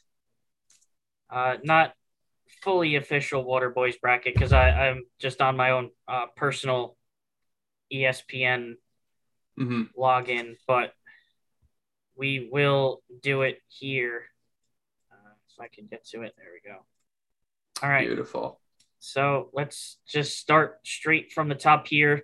We'll start with the first game Gonzaga versus Georgia State, which, by the way, for anybody who's interested, I was informed today and I did place a bet on DraftKings. They have a super Mhm. boost promo for the Gonzaga game. The line for Gonzaga to win is originally minus 10,000 uh, DraftKings had has boosted it to plus 100 hmm uh, on Gonzaga to win with a max bet of $50. So I'm going to go ahead and guess that we're all thinking Gonzaga, the number one overall Uh. seed in this tournament, is going to win that game. A hundred percent. Correct? Okay. And Next yeah, that, uh, so. It, if Georgia State somehow wins that game, DraftKings is going to make so it's going much to fucking money. Yeah, they're going to They've, they- they've got to give us a free bet or something at that Yeah. point because that's horrendous. All right, on to the next one an 8 9 matchup of Boise State and Memphis. I personally I have like Memphis in this. Hey, you back? Memphis? All right. Mhm. Memphis has a lot of older players. Um, hot too. they uh they struggle they would be a higher seed in this they struggled a lot in the beginning of the year when um Emoni Bates was still playing with them then and while Emoni was playing um two of their uh, older players, a guy named DeAndre Williams and a guy named Alex Lomax, who are two of their better players. Williams might be their best player, along with their freshman uh, Jalen Duren. Um, they were out due to injury. As soon as Emoni left, they both were back the next game. Oh, And there were so many talks about like seniors being jealous of the younger guys in the beginning of this. Like Penny Hardaway has been all over the fucking place this season. So I think now that they've got their like senior guys back, you don't work. I mean, Emoni is going to be a, you know, the first overall pick in the NBA draft in two years. He's 17 years old. It is ve- like Oh, he wow. skipped, he skipped his final year of high school oh, geez. because like he's in college this year. He's not eligible for the draft next year because he's not old enough. Oh, wow. So he's got to play another year of either like either at Memphis he'll transfer or he'll go to like the G League or something. Yeah. Um. So I think now that they've got that like solidified group of older guys and then a top five to ten pick in Jalen Duren this uh with them the rest of the season, I think Memphis has definitely got this one. All right, Memphis it is. It is. Next game up, we have the fifth seed UConn against number 12, New Mexico State. This one, uh, this one I didn't overthink too much. Uh, I went with UConn in this. UConn. Um, I'm not super high on them, but I'm also not high at all on New Mexico State. Um, yeah, I mean, from just this little stuff here, it Mhm. looks, you know, relatively even, but I Fairly feel like you have to go, you know, UConn's probably. yeah, if you scroll down, you can get some of the notable, yeah, notable Yeah. games. I mean, you look at what Davidson has compared to UConn. Again, UConn nothing fantastic, and most of them they lost to. But UConn has a win against Auburn. That's huge in my opinion. Um, and uh, like I said, New Mexico State doesn't stand out much to me. Yeah. All right, next up, we have number four, Arkansas, number 13, Vermont. I'm gonna confirm, but I, yeah, I do have Vermont in this. Really? Wow. Dude, I went with a little uh a little shocker in this one. Um Although, I mean, just from looking at this real quick, you know, opponents' points per game, Vermont at 60, Arkansas 68 and a half. mhm. So, I mean, even though they right are there, playing, you know, they're playing worse teams, but I mean, even look at the ranking. You you would think Yeah. it'd be much different for 20 a four seed and a 13 seed. I mean, because we just looked at uh, the the UConn New Mexico State one. Yeah, that was, was like, like- a difference of like 70 or 80. This is Yeah. a difference of 18. 18. Uh, all right. Um, and I believe, I mean, the the tournament is huge to have older guys, and Vermont is led by two senior guards or a senior Okay. forward, senior forward Ryan Davis and senior guard Ben Sh- uh, Shungu. Um, their offense ranks very highly, have a very effective field goal percentage, and like compared with their turnover percentage. So teams that don't turn the ball over and teams that have veteran leaders hmm do Tend very do well. pretty well. Mhm. Yeah. All right. Um, and then I'm gonna say again. Now, depending on who wins this, if Notre Dame wins, I'm switching my bracket up and having Alabama win this. I have Rutgers winning this. If it's Rutgers, Really? dude I go do. RU. go RU. Um, I believe they're playing right now, so I can pull Yeah, up they see probably what the, are playing right now. what the score is. they Um, have to be. I went to a few Rutgers games this year. Um, I've watched them. I watched them beat Purdue on a buzzer beater, and I watched them beat. I want to say it was either Ohio State or might have been Ohio State on a buzzer beater. They've got clutch genes in them between Ron Harper Jr. and Geo Baker. They hit some big shots.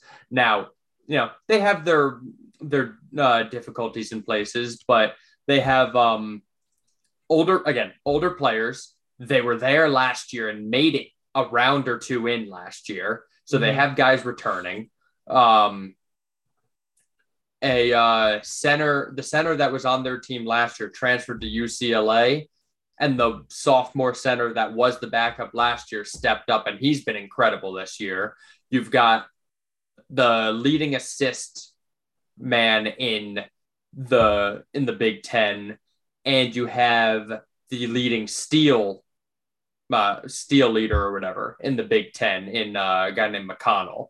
Um, Mulcahy is the one that leads in assists. I mean, they have, you know, they're a well-rounded team. They have shooting, they have defense. If they can, you know, keep their shit together, I think, uh, and we'll see as we fill this out a little bit longer. I, I'll spoil it right now. I have them going farther than the next round. All right, so I'll, I'll put them in right now. Uh, that game should just be starting like right around now, so we're not Yeah, really gonna find yet. out. Nine thirty-six is the start time. Yeah, Very odd. so I'll I'll punch Rutgers in right now. Uh, we'll see what happens with them if we have to. Mhm. Uh, I could always. Ch- I'm sure. I'm not very high around. on Notre Dame, so I mean, if they beat them, I probably switch that to Alabama. Yeah, so if we have to switch it around at some point, like tomorrow morning or so, uh, I can always do that. Next matchup, we have Texas Tech versus Montana State. Uh, this one I have Texas Tech. Yeah, just from looking at those numbers, I would probably say Texas Tech has a very good chance at that. You know, I have a Uh, question. Yes. So, in each um, region, right? How Yes. many upsets do you think there is each year, like on average, in each region? So there's four. re- usually at least a hand. I mean, I In know each region, I would say two or three on average. at least per region. yeah, Um, and you get like, for example, an 11 seed the last like how many years? I think it has made at least the Sweet 16. So you got to pick the right one, but Yeah. every year there's an 11 seed that does well. Um, I think it's same with 12 seed. Usually there's one that does pretty well. Um, so I don't know if Rutgers is the only 11. I might have one other winning a game potentially. Um, I know at least for these next two, again, so we don't waste too much time. I didn't think too hard on either of these. I think Michigan State and Duke are the two easy choices for the next two. Yeah, I, I would probably I would agree on Duke. Duke is a very good team. Uh, Michigan State. Davidson doesn't Yeah. have Steph Curry anymore. I'm yeah, not very true. Su- I'm not super high on Michigan State, um, but I I don't think they'll fall to Davidson. now. All right, so back to the top here with Arizona versus It's gonna be I don't know Uh, who, is it Wright State? yeah, Wright State They won somebody. tonight. Oh, they won. It's Wright Okay. State versus Bryant. Wright State won, Okay. so it'll be Wright State. Uh, that doesn't change my opinion. No, I would still say Arizona takes that one. Yep. Number one seed there. Uh, next matchup we have is Seton Hall TCU, an 8 9 matchup. Um, this one I have TCU. I also have TCU. Quebec, Yeah. we're thinking pretty similar so far. We, we might have the same bracket, Joe. All right. Next up, we have Houston versus UAB. This was a 12 I was thinking of potentially, but but I had to go with Houston. Yeah, Houston See- is way up there. UAB, not so much. Dude, I don't know what BPI stands for, game. but I imagine being number two in it has to be pretty damn Yeah. Uh, yeah, I would. And they play so, very so- good defense. If you like, you know, they play good Yeah. teams. I mean, and Houston, they hold teams yeah, under 60. under sixty points. Yeah, Now UAB is an 81 per game scorer, so I mean they got Yeah, shooters but- on that team, but yeah, but I think who- Houston is just gonna out athlete them, and uh, um, and uh, it's not a not a 12. I'm really relying on. yeah. Uh, next up, we have Illinois versus Chattanooga. Joe, I don't know if we're gonna agree on this one. You got Chattanooga? I do have Chattanooga. Guess what? Guess what? no, you don't. I have Chattanooga too. Stop. no, you don't. so, real quick, the reason why I chose them, I watched this show called Big Brother. It's a reality Okay. show. The point is, a couple years ago, there was a contestant who went to Chattanooga College, and when he was on the show, he would have the Chad Chattanooga hoodie on like every day, right? When he was in the diary room, when he was in playing in competitions. So I was like, dude, I know that school. So I, I Uh, was I, my- I, I was hoping for some sort of insight or something. um, I'm just going based off. I was big on Illinois last year. Um, they have uh, Kofi Coburn or Kofi Cockburn, however the hell you want to pronounce his Oh name. yeah. Um, but no, he's you know he's a menace by by all means. He's huge. I watched Rutgers dominate Illinois in person. They're not anything special, and he's a you know he's a menace because of how big he is. But Rutgers center bitched him. Like there was a possession where he uh, got a pin block on him took it down all the way, and then if it wasn't for a foul, would have dunked on him within the same sequence. So, besides, you know, obviously I'm taking a chance because obviously it's a very big, you know, 14 13 difference. But if Yeah. I'm going to take a chance on one of these 13 seeds, it's going to be this one. Plus, right. I know I always look at it like in the next matchup, even if I took Illinois, would I have Illinois winning the next one? And I wouldn't. I would have Houston beating Illinois. So I have no problem taking the chance on Chattanooga because I think Illinois loses in the next round, anyways. All right. So next match we have Colorado State versus Michigan. I'm not going to say it first. Joe, who do you have? six and eleven. I had Colorado State. So did I. Yeah, Okay. I'm not very high on Michigan. All right. Uh, next we have Tennessee versus Longwood. Oh, I was so close to picking. I had Longwood selected for the longest time, see, Yeah. but I, I, had thought about it. I I couldn't I couldn't sleep well at night if I If didn't take Tennessee and then they Yeah, lost. I, I would go Tennessee on that one. I would get thoroughly judged if I picked Longwood over Tennessee yeah, no, I, for a mean, I, multitude of. I really wanted to, but I, I, I couldn't. All right. Um, next matchup is a 7 10 between Ohio State and Loyola Chicago. Sister Jean, baby, Loyola. Hubeck on three, three, Oh. two, one. Loyola. Loyola. Hey!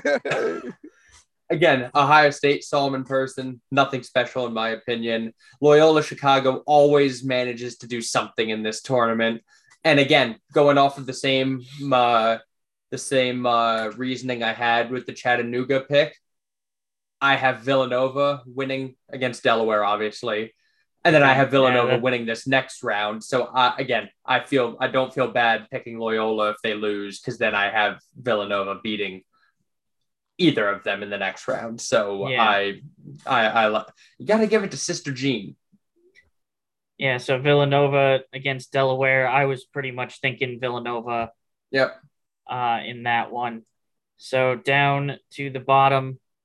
Uh, first up, we have Baylor versus Norfolk State. A 116 No, matchup. no. As, as fun as it would be to pick a 16 sometime today, I'm going to give a spoiler. I don't. No. So I, it, it is going to be Baylor. All right. And I know I don't have much to say here, but this next matchup, I do have something. Uh, UNC Marquette. I'm gonna put give my it. input here because uh, this past Friday I Mhm. did catch some of uh, the one of the uh, tournament games. It was North uh, UNC versus uh, someone I forget. Tech. Uh, Vir- it might have been Virginia Tech or somebody, but I watched North Carolina. I was not very impressed by their shooting. Uh, their offense looked very stagnant. Guys weren't moving around very much. If I was going to pick one, I'm going to take. I would take Marquette in this one. I was. I know Mhm. North Carolina supposedly has a pretty good defense, but I was not at all impressed by their shooting and their offense. Joe, who do you have in this? I had Marquette. Okay. Because I have North Carolina, but it is because I'm a North Carolina fan. So I had to give them one win. And again, I have Baylor winning the next one anyway. So I can totally get behind the Marquette pick. I don't think it's, I, if I'm not a North Carolina fan, I'm probably picking Marquette. Okay. So I've got No, no, like issue that. with that. All right. So next we have St. Mary's versus Indiana. I believe I have St. Mary's for this. Uh, yeah, I would. Let's see. Uh, that's actually a pretty close matchup. No, it, it, Uh, it'll be a good game. Indiana definitely can win this game. Uh, Oh, no, I'm wrong. I have Indiana. I was Yeah, gonna say that is I a- have Indiana too. If you're going to take an upset, that's one to take right there. There, Oh, there's yeah. the there's my 12 that I was looking for. Yeah, they it says they bring an elite defense, ranked atop the Big Ten defensive efficiency. Yeah, just looking at from some of these numbers, if I was taking a blind guess, I, I wouldn't be upset to pick an Indiana in that one. and they've got great warm up pants. Ever watch them play? the the they've got the red and white Hoosier like striped pants on the warm up side. It's they're phenomenal. They're the best warm up pants in in college basketball. Nice. And then the next one, this is the one team I, I'm going to be watching in this tournament is UCLA because I saw some of them last year, and I feel like I'm going to be kind of high on UCLA here because Mhm. if because I said a lot from last year, just from what I saw, if they keep this team together a little bit, which they did, uh, Tiger Campbell, the guard, is back. Johnny Juzang played Mhm. better this year. Uh, Jaquez stepped his game up this year, from what I saw. So I'm, I'm taking Oh, UCLA in that first. I have. UCLA as you'll see later. I have them going very far. So Yeah, I I'm- I'm, 100% on board with this pick. that that's the one team I'm I'm pretty high on right right now because they Mhm. played very well in the tournament last year. and it they really like didn't lose anyone. Yeah, and it looks like their core guys have only gotten better this Right. year. No, I I'm very high on that pick. Uh, number six Texas versus uh, number eleven Virginia Tech. Uh, this I personally have Texas. Um, Virginia Ooh. Tech it is looks in like there because they, you know, they upset some teams and won that torn Won, I believe, the ACC tournament. Um, Virginia Tech's hot, the, dude. I want- what you highlighted right there is exactly why, and you'll see. You know, I have that? Texas going farther than the next round too. Two two seniors Oh, yeah. again, led by se- if you're led by two seniors, a guard and a forward, who Mm-hmm. and then again it mentioned they don't turn the ball over so that And always goes look- hand in hand and beautiful under 60 and they Yeah. Mm-hmm. score almost 70 beautiful I'm uh texas that. is a team that i got pretty far All right, next we have Purdue versus Yale. Purdue wipes yale Yeah, I, I would think so. I watched Purdue, Yale Purdue because, uh, every year seems to do really well in the tournament Um, too. Yale, uh, I watched the other day because all all of my teams that I was hoping were going to do well did not. Rutgers got the got a double bye for their tournament and then lost their first game. yeah. Um, Monmouth made it to the final and then embarrassingly lost to St. Peter's. They should have easily won. They not easily, but they could have won that game and threw it away at the end. And then Princeton almost made a huge. Princeton's just around where I'm from, so I like to follow them too. And they were so close to beating Yale and had a ridiculous comeback with it. They were down like nine with like 40 seconds left, and it came down Oh. to a three at the buzzer. Oh wow. Um, like fouling, missing, like other Yale missed free throws, and then Princeton banged threes, and uh, we're so close. Um, actually, they didn't even get a shot off at the buzzer, which was what the disappointing thing was. But um, again, not that you needed much analysis for this, but Yale will be wiped by Purdue. Yeah. All right, next matchup Murray State and San Francisco. Um, I have Murray State in this. Yeah. Dude, I Seems like it Fran. might be a close one. You have San Fran. I do. I do. Ooh. Our, our our first real debate because the North Carolina one wasn't even, you know, I, I agreed with you guys on that. Joe, speak your piece on San Francisco.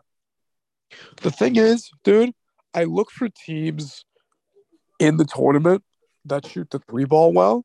Mm-hmm. and yeah, see the uh, somebody well, and they obviously shoot the three well.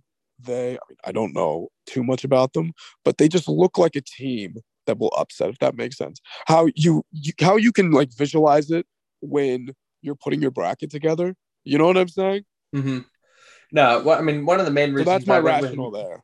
one of the main reasons I went with Murray because I I definitely thought about this one for a bit. I went with Murray because they're hot right now. They are on a 20 game win streak. Mm. Dude. So I, I I like the sound of that. Um, and they have guys on this team. st- Think about how long Ja Morant has been in the league.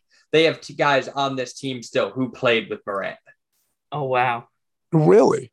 Yes, because that was only like three. So guys that were like freshmen with Morant are on this team as juniors and seniors.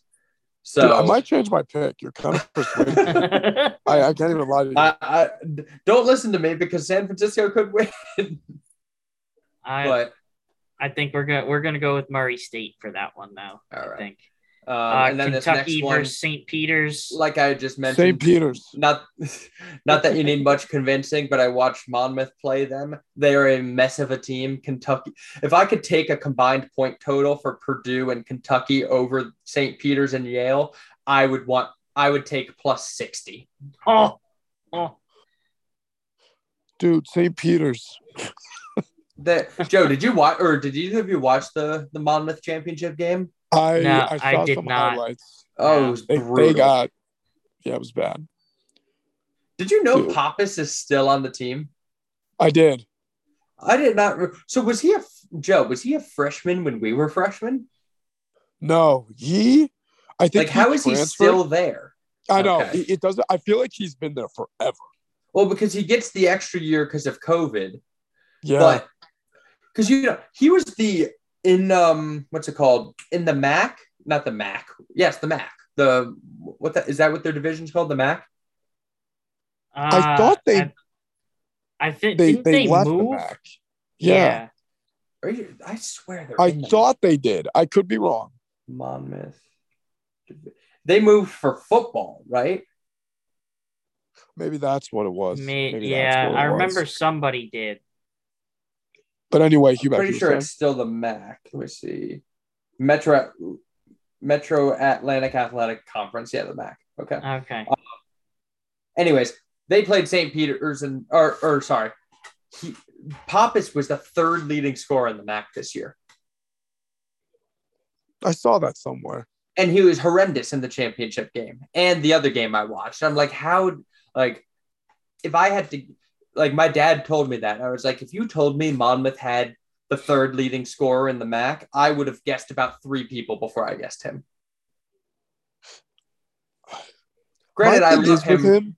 I love him for that dunk and steal and dunk he had against Kentucky when they were losing by 50. But like besides that, like he's nothing, nothing great. I was gonna say I love his grit. I love his Mhm. his style of play. But when it comes Yeah. down to it, you're absolutely right. I mean, again, I'm not hating on him. Like I, No. he's, The issue is he was good when he was like the fourth option and he was a spot up shooter. yeah, but he Trying is to not, watch him dribble the ball and create was not pleasant.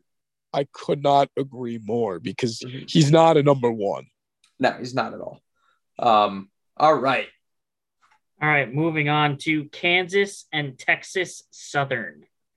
Hmm, another tough one. I would say this- Kan- This one's tough, guys.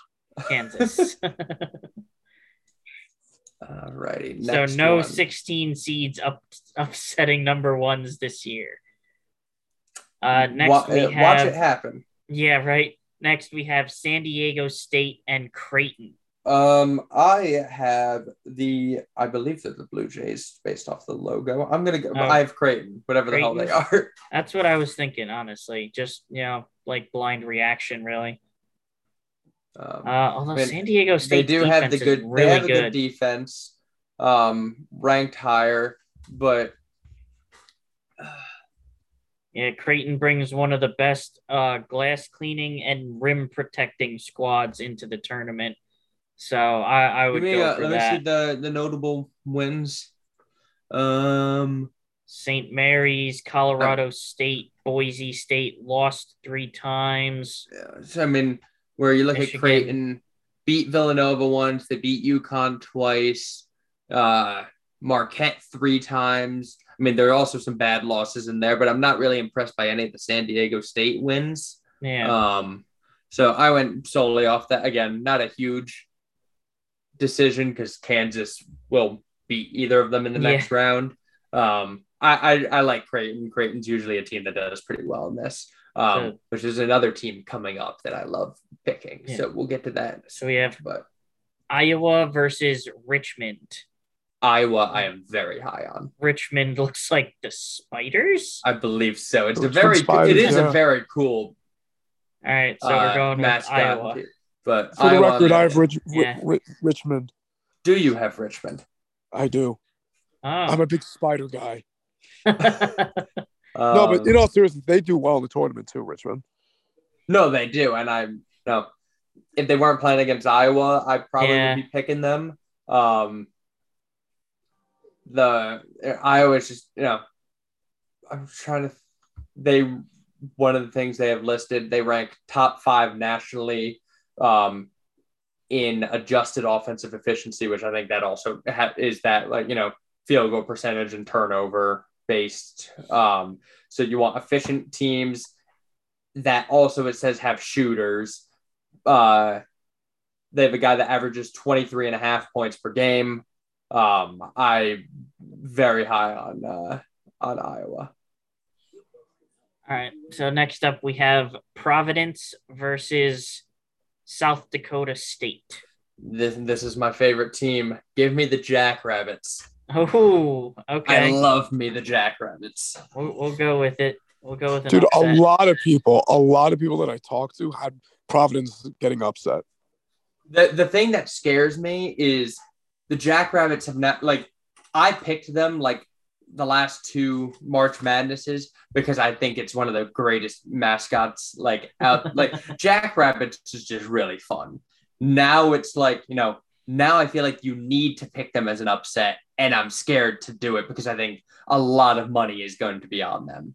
Um, that is but why I'm also I went with Providence. like I'm also not high on Providence being a four seed. Like I, you know, haven't heard much about them at all, and I didn't realize they would be ranked that high. But you know, you got to throw. I always was too conservative with the upsets and was pretty much picking like, you know, the only kind of upsets I would have would be like the nine over the yeah. 10 or the 10 or nine over the, the nine over the eight or the 10 over the seven. Like, yeah. you got to get a bit more creative because when it starts happening, I mean, it, it's madness for a reason. So give me the fucking Jackrabbits. All right. So next we have LSU and Iowa State. I personally have Iowa State. Yeah, that's kind of what I was thinking. LSU does not have their coach. I will throw that out there. oh, okay. I So, don't know yeah, what I don't know what happened, but they do not have their normal coach. Okay. Um, and just not high on them in general. Give me Iowa State. All right. Next up, we have Wisconsin versus Colgate. Give me the toothpaste. no, I, I I've got Wisconsin in this. All right. Yeah.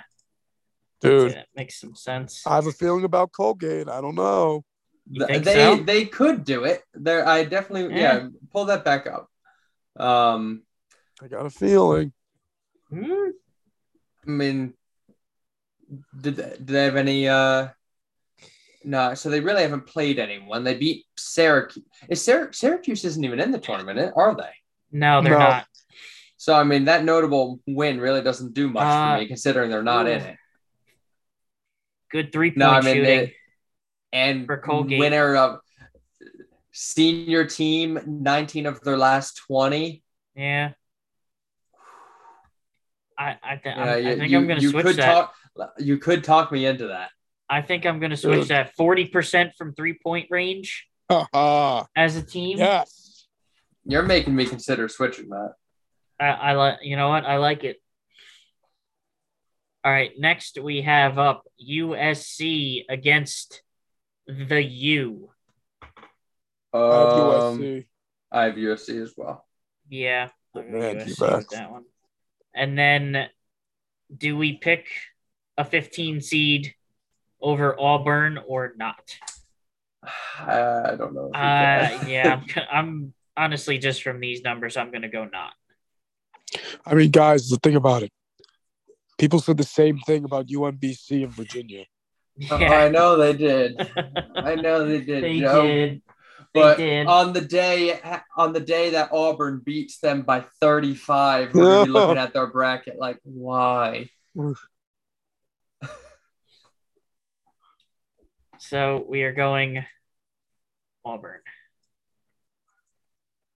All right, on to the next round. We have Gonzaga and Memphis.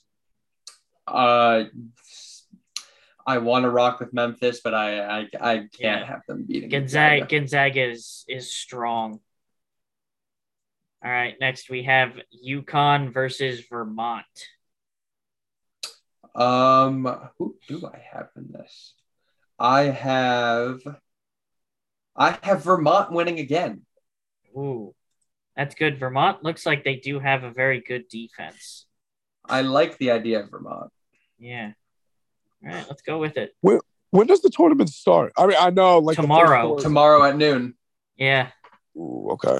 which I'm very upset that I I this is the first time that I've like had a full-time job during March Madness. I know. Yeah. And I didn't even think about it. I was like talking to my dad today. I'm like, wait, I'm gonna miss like half the games. Most of it. Yeah. and I might have usually I don't work Fridays, but I might be this week. And I was like, shit, I might be missing like the best of it. And he's like, it's a rookie mistake. I've taken off Thursday and Friday every single year for this. And I'm like, damn, that that's a veteran move, knowing to take, you know, you know to take like the hol- like holidays and vacations off. These are the small ones. yeah, that, like you know, March Madness. Yeah. well, I thought I was smart because I took the Monday after the Super Bowl off. I was like, I thought that was some big brain move, which it, it did definitely help me out. But um, these are two days that would have been Yeah. smart to to think about ahead of time. Because that those are the best two days when you have them going from literally noon to nighttime. Noon to like 10 o'clock at night.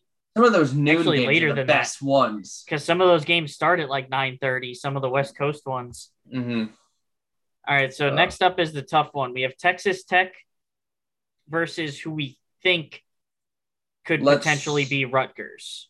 Now, again, if it's Notre Dame, things change a lot because this is Alabama, Texas Tech. Yeah. I have Rutgers winning this. I'm also rocking with Rutgers. Sis, you All can right. look at- So I'll, I'll stick with that. Rutgers is down 23 26 right now, eight minutes All right, left in the first. So, still a very close game. Yeah. All right. So move on to the next one Michigan State, Duke. I, again, this could maybe be a little UNC bias, but I feel like Duke shits out every year in the second Yeah. or third round. So they do tend to do the that a only lot. problem is I'm also not high on Michigan State, but I have Michigan State winning this. I might Mm. switch it. I'm not sure yet. Because again, I because the problem is you get into the next round. I have Rutgers beating Michigan State. Oh, I have Rutgers going far. oh wow. Okay. So the problem is I'm not high on either of these teams. yeah. I have Duke winning this matchup personally. Yeah, I, I would lean a little can- more I can go towards with Duke. Duke. in this matchup. I can I can deal with that. I, I think Duke could could get one more out of it. All right, Guys, Go. I'm gonna be right back. I'm just gonna grab my dinner. No worries. all right, no worries. Yeah. All right. Uh, so next up we have Arizona TCU. Does it a number Ari- one seed fall Ari- yet? I've got Arizona. Arizona. Yeah. Uh, Houston versus Chattanooga. We're thinking Houston. Chattanooga. I have Chattanooga. Really? Yeah, I mean, we can go Houston. I've again mean- no problem with that. But That's you know, uh, a number, you know, number five seed. That's tough. Thirteen versus a five. I mean, it, it's definitely possible. But I don't know. Just looking at Houston's defense, though. they are good is what- defensively. The problem is they're not great shooters. They they have a low shooting percentage. Um, they they score less than six. Like, uh, what it says seventy five, but then at the same time. Uh, oh, I'm sorry. Defensively, they hold opponents to low Yes, shooting percentage. The low shoot, yeah. Um, the thing that scares me about them a little bit. They're it says they're one of the worst free throw shooting teams in Mm. college basketball. And if Oh, you get yeah, to the point where you're missing a lot of free throws, no, if they get off to a hot start and they're up by like 15 anyways, then it gives them a good chance. But, you know, if they're getting fouled and, you know, we look up at halftime and they're 10, you know, or they're like four for 10 from the line or five for 10 from the line, that could keep Chattanooga in that That's and then true. you know i keep voicing this if i already know who's going to win in the next round i've got no problem picking an upset so i have arizona winning in the next Yeah. round i'm going to give chattanooga one more chance All right, yeah. by all means i think houston probably will win that Mm. so if you want to pick houston we can um i just i know on my personal one i've got chattanooga going one more Yeah, because if they could beat illinois they could beat houston Dude, we do need a Cinderella, Cinderella team after all. Exactly. That's Something's true. got you know, I you know we say that, and I'm looking at the screen right now. We've got Vermont and Rutgers still in there. It's like maybe we have too many. But Uh, um, if you want to I- pick pick Houston, Yeah, Let- I'm gonna go go with with Houston Houston. here. Yeah, just that defensive stat is you know standing out. All right, so we got Colorado State and Tennessee. um, I have Colorado State. Hmm. This is a close one That- Yeah. yeah, that is a very close one. Tennessee I is think I ranked have pretty Tennessee. high. because I, I Efficient like a nice. I, I like a slow offense. You know, if you're trying to run and gun and that uh that makes mistakes happen and they're mentioning the the slow pace and the the uh the low turnovers. Six is not that big of an upset over a three, even though True. it feels like it. On pa- True. like on paper, it looks like it. Six and three is not very different. No, it's not. So, So we'll- we'll I don't feel State. too crazy picking Colorado State. Yeah. Uh, Nova, Um, Loyola, Chicago. yeah, I, I don't think the the Loyola Chicago Magic lasts Yeah. very long, so I, I have Villanova winning this. Nova. Yep. All right, going down Baylor versus Marquette. Um, Baylor versus Marquette. I have Baylor. Baylor. All right, Honestly, dude, Baylor never shows up in the tournament though. They always Baylor Baylor won last year. No, but I'm just saying, like in the last like ten years, dude, seriously, like they always get eliminated, like kind of like Duke early on. I'm I'm rocking with Baylor for a while. All right. Wow, Uh. Indiana, Wow. UCLA. I'm riding UCLA U- on this one. UCLA, UCLA, absolutely. Uh, Texas, Purdue. I have Texas. Texas. Purdue is a young team, even though Jaden Ivey will probably be a top four, top five pick in the NBA. He's a freshman, I believe. If Mhm. not freshman, he might be a sophomore. Um, but they're a young team. They have a guy named um, what the hell is his name? It's their center. He's like seven six. Um, but he is not a bad like he's not very good at basketball. He is Yeah. just big. and I'm going with Tex. I believe Texas is the team that had the two two of the seniors leading them, and that's what you're doing right there. I right like there, that too. under 60. That's what I'm looking at for that. Um, and So Purdue looked unstoppable in the beginning of the season. They haven't, as of recently, they do have some eh losses, including the Wonder Ruckers. yeah. Um, so I, I like Purdue in this. I think I have Purdue, or not, I like Texas in this. I think, oh no, I do have them losing next round. But yeah, I'd like Texas in that matchup. All right. So coming up on Murray State and Kentucky. I've got Kentucky. Kentucky, yeah. I mean, We can rock Kentucky's always just something that stands out to me with this Kentucky team. Usually, Kentucky is a very, you know, one and done based team. This, there are four upperclassmen in the starting lineup for Kentucky. that's very unusual for them. That's very unusual, Yeah. and that makes me feel very good about them. All right, going up, we got Kansas and Creighton. I have, um, can oh, I have Kansas. Yeah, I'm thinking Yeah. Kansas. All right, so Iowa and South Dakota State. I'd love to pick the Jackrabbits, but I got Iowa. Iowa, yeah, I would say so. I have Richmond. All right. Iowa State and Colgate, an 11 14 um, matchup. even in my even in mine with Iowa State and Wisconsin, I have Iowa State. you have Iowa State. Mm-hmm. I can rock with Iowa State. Yeah, I, I could see that. They have some good wins. Yeah. And then last one for the second round USC and Auburn. I've got Auburn. Yeah, Auburn. take Auburn. All right, moving on to the Sweet 16. Ooh. First So we still have all of our one and two seeds, correct? Uh, I yeah, believe so. So no far. twos. No I twos think, gone I yet, think right? a couple of them are about to fall pretty soon. I, I I can tell you they are. yeah. Uh, so first matchup we have Sweet 16 Gonzaga and Vermont. I, I still think we got to go Gonzaga. Oh yeah, no, just, the, the Vermont Magic will end there. yeah, and especially I mean Gonzaga. Who's uh who's the big player from Gonzaga? Chet What's- Holmgren.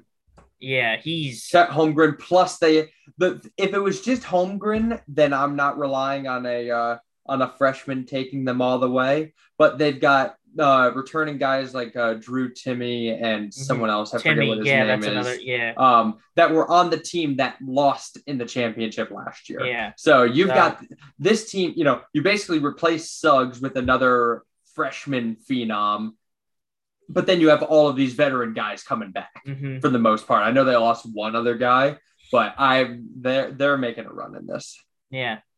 So next, uh, it, this this is the tough part to it. It, it if Rutgers wins, then we have Rutgers versus Duke. If not, I think that changes. Oh, and a But I have I mean I have Alabama making it to the second round, maybe Texas Tech then getting there. Um, I have Rutgers winning this. Okay. Hey, I'm I'm. I'm down with it. We don't it even just, get the stats because yeah, because we don't know who's gonna be. score. You know, we don't know who's gonna be there. still three point. Uh, actually, Rutgers is up six now. Okay. Rutgers Yeah, up I- I six currently with have the game on.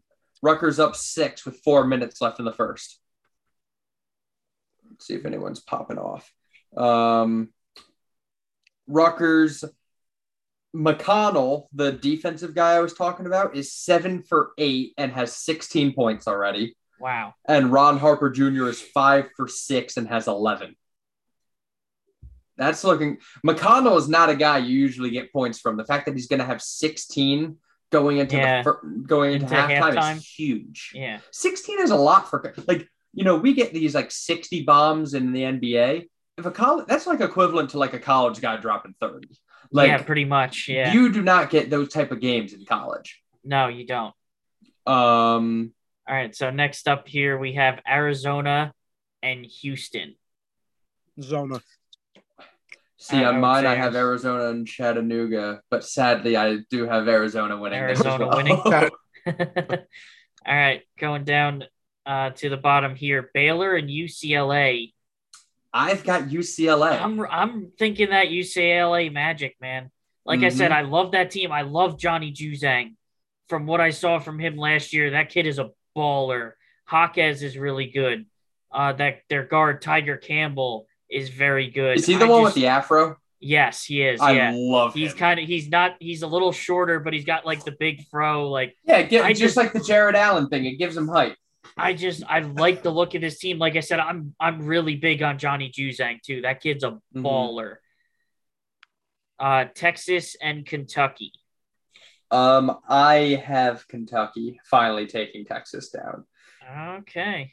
Just let you know, I mean, the whole time I've been riding with Texas because of the uh the seniors, but now you're going against Kentucky, Yeah. who succeeds with freshmen, and now you've got now- upperclassmen in Kentucky Yeah. too. So as much as I love to ride with Texas, I think it Yeah. finally falls to uh, Kentucky here. I, I like that defensive stat for Texas, do, too. averaging under 60 points, but Kentucky averaging Scores almost 80. 80. points a game for themselves. and then you look the other way around. Kentucky And only gives up 66, and Texas Yeah, only scores scores 68. 68. So, So, yeah, even if you take away some of that 80, it's still, you're you still know, if Kentucky allows 66 or 68, I think it was, and Texas scores 66, you assume that stays there. Texas allows 60 Kentucky scores 80, you think maybe that You drops down to 70. 70. Yeah. So I'm I'll take It could very well be a close game, but I think Kentucky pulls it out at the Yep. end. All right. So next we have Kansas and Iowa. I've got Iowa. I like this Iowa team a lot. I, I could get behind that. Iowa puts up a lot of points. That's almost 84 points a game they score. And Kansas is only 79. Mhm. I, I could get behind that. All right. Then last one, we have Iowa State and Auburn. Uh, and then I have Auburn winning this. Auburn, yeah. All right, down to our The Elite, Elite, Eight. Eight. Oh, no, we missed one. We missed Colorado State and uh, Villanova. I have Villanova. Villanova, okay. Down to the Elite Eight now. Colorado State. Mm.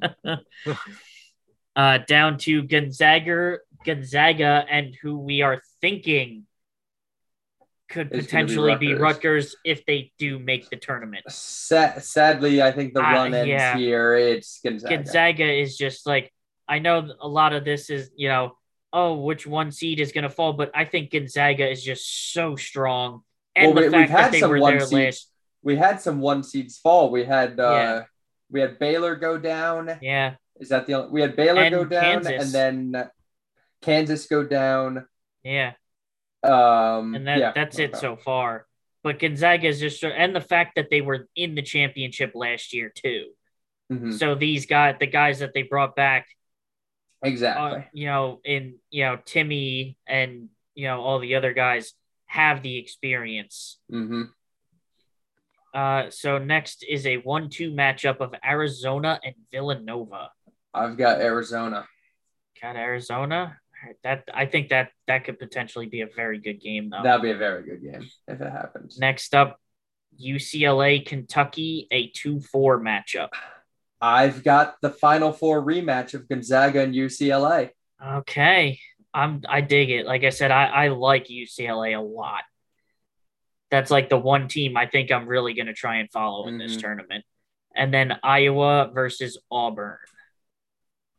I have Iowa. Okay. You're back. You love Iowa. I think Iowa is really good, man.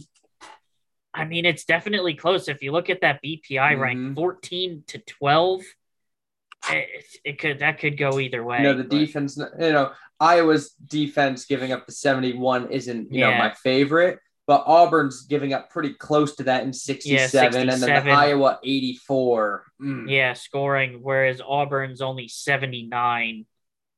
That's And then I- I some like of the uh, the Iowa notable games. I don't know if we mentioned this before when we were talking about them. Uh, one and two against Purdue. Uh, they beat Ohio State by 13, lost to Illinois, lost to Wisconsin, beat Michigan, beat Indiana twice, and beat Michigan State by 26. oof.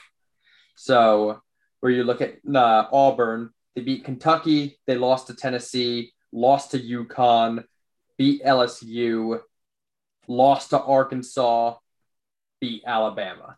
So I mean, nothing fancy on that end, in my opinion. All right, so we We are our down final to four, our final four: Gonzaga, of four a UCLA, oh, Arizona, and Iowa. So let's start Gonzaga and UCLA, two teams that were there before Mhm. last year, brought a lot of their players back. This this is the type of matchup I feel like it's a final four, but I feel like these are two teams that could potentially be If I, This if either the of these teams were on the other side, I would be exactly. I'd be having this as the championship And game. I I would have to agree with that. Um, But but we got unfortunately it- we got to pick I- one. I personally have to pick Gonzaga in this. I I would think so. Like I said, Gonzaga just so strong as that number one overall seed. And you you know, as much as I do love UCLA, I think Gonzaga is really tough. hmm And then other side, Arizona and Iowa. I'm gonna let you guys guess. Who do you think I have in this? I'm thinking Iowa. I have Iowa. Oh, all right. I, I'm I'm like I don't know. I just Arizona doesn't. I, I feel like Arizona made it to where they are in my bracket at least because nothing they you know Yeah, I had to everybody they Chat- faced Chattanooga kind of for God's sake. Like the teams that I had to deal with them, you know, they beat a 16 seed. Who cares about that? Yeah. TCU is nothing special, in my books. yeah. Then, you know, even if it's not Chattanooga, if it's, If it's Houston, I don't think that's anything dangerous for them. yeah, Villanova is really the only like big test gonna- they have, and that's not until the Elite Eight. yeah, So I know Arizona, you know, they're 31 and three. They're ranked very well. They have some good wins. Um, but I just, I don't know. I don't, they're a young group. Where are you going with this, Huback? There's a young group, and there's a guy who's coming back from an ankle injury. Mm, So I'm, I don't, I, I'm, I've stuck with them all this way. I'm sticking with Iowa.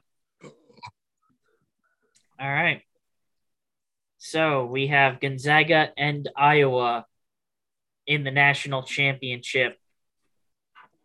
I, I'm I'm thinking Gonzaga takes it. I, I do have Gonzaga. As much as I wish I could say I had Iowa, I do have Gonzaga. And do we want to pick a score for the tiebreaker? We absolutely can. I have, I'm actually adjusting mine right now. I have, uh, do I want to adjust it? Yeah, I'm going to go. I have 77 to 70. Gonzaga? Yes. I I could see that. That sounds like a pretty good. We'll go with Because if it because if it's close, you're going to have free throws at the end. So I'm not going to Yeah. give it too much of a space. And I think I think it'll be a good game, but I think Gonzaga will be in control. for the At the end. Like I don't think it's ever going to get, you know, at one point they might have it to like 10 or 12, then Iowa might go on a run because of how often how much offensive firepower they have. yeah. But I I don't think this is going to be like a last possession like mm-hmm. Type of get, yeah. win or go home game. I think they'll, you know, be up by like 4 or 5 with like 30 seconds left and then it'll lead to free throws. Yeah. All right. And we are submitted. There you go. We have picked the Gonzaga Bulldogs There we go. to cut the nets down. Which it's a New very Orleans. weird year because even like I like the idea of Gonzaga, but it's like you know I don't feel like it's like a heavy favorite. Yeah. You know, I this could that's why I wanted to have a lot of upsets this year because I don't think there's like you know I don't think one through four on each side of the bracket is like severely stronger than you know four through ten or five through like I It's definitely more. I more- think I think this is going to be a very like I think right off the the right out the gates we're going to be getting like 12 seeds and 10 seeds Yeah. and like a 13 seed win. Like I think it's going to be some you know hence the name some madness in this. Yeah. Exactly. All right. Uh, well, it is getting late. Uh, we'll skip some NHL for tonight. Uh, we do have the NHL trade deadline coming up very soon, uh, but we'll skip that for tonight. One note I will say because it has to be mentioned baseball is back, baby, as teams have reported to training camp. And uh, I have to look it up. The regular season begins on, uh, let's see. I got to look it up here. I forget. Because spring training games, at least for the New York Mets, start on Saturday. Uh, I believe some spring training games might start tomorrow on Thursday or Friday, uh, but sometime this weekend we are getting spring training games, and the regular season begins on Thursday, April 7th. So just about three weeks away uh, is opening day for Major League Baseball with plans to have the full 162 game season uh, being played. a lot of signings happening, a lot of these free agents signing. Uh, a couple notable ones that I can think of off the top of my head. Uh, Kyle Schwarber signed a big deal uh, with the Phillies. I just saw as right before the show tonight. Kris Bryant uh, signed a massive, I think it was seven year, uh, $183 million contract to go to Colorado uh, to play with the Rockies. Um, who else? A uh, couple of tra- uh, big trades happened. Uh, I know the Braves got first baseman Matt Olson uh, from Oakland and Matt Chapman, the All Star Gold Glove third baseman. Uh, the Athletics traded to the Blue Jays uh, in a big time trade. Uh, other than that, nothing I can think of off the top of my head. Uh, some big name free agents still out there. So we'll see where things fall from here. And just one other note I want to make on the New York Mets, as I've already seen a couple of uh, interview videos and stuff from Mets new manager Buck Showalter. And I have to say, I already love this guy. Just from the couple like interview clips I've seen, I, I already love Buck Showalter. Like he is the manager that the Mets need right now. Uh, if you, I don't know, Joe, if you if you've seen any of his uh his interviews so far for this spring, he, no, I, I, yeah, no, I, I I love him. They'll play hard for him. He he's synonymous to Terry Collins in a lot of ways. Yeah. Um, no, I'm. My biggest thing is we don't have a lefty, bro. That's true. We don't have a lefty in the ball. Like, who's who's gonna get Juan Soto and Bryce Harper and and Matt Olson out now? I was gonna say Freddie Freeman, but he's got. You know what I mean? Oh like, yeah, I mean he's still a free agent, but it doesn't look like he's gonna be signing uh, with the Braves. Don't know where he's gonna go, but we'll see. But yeah, no, I I'm there's still a lot of guys left out there too. I think they might bring back Conforto. I think so. Uh, if they I do it, I, I, think it's going to be like a last minute thing, and they're going to give him like a pity contract. Exactly, exactly. Like, dude, here's a one year deal. Show us what you can do. Yeah. And I think the Phillies are going to get Castellanos, which is not good because they got Schwarber too. Yeah, we'll see.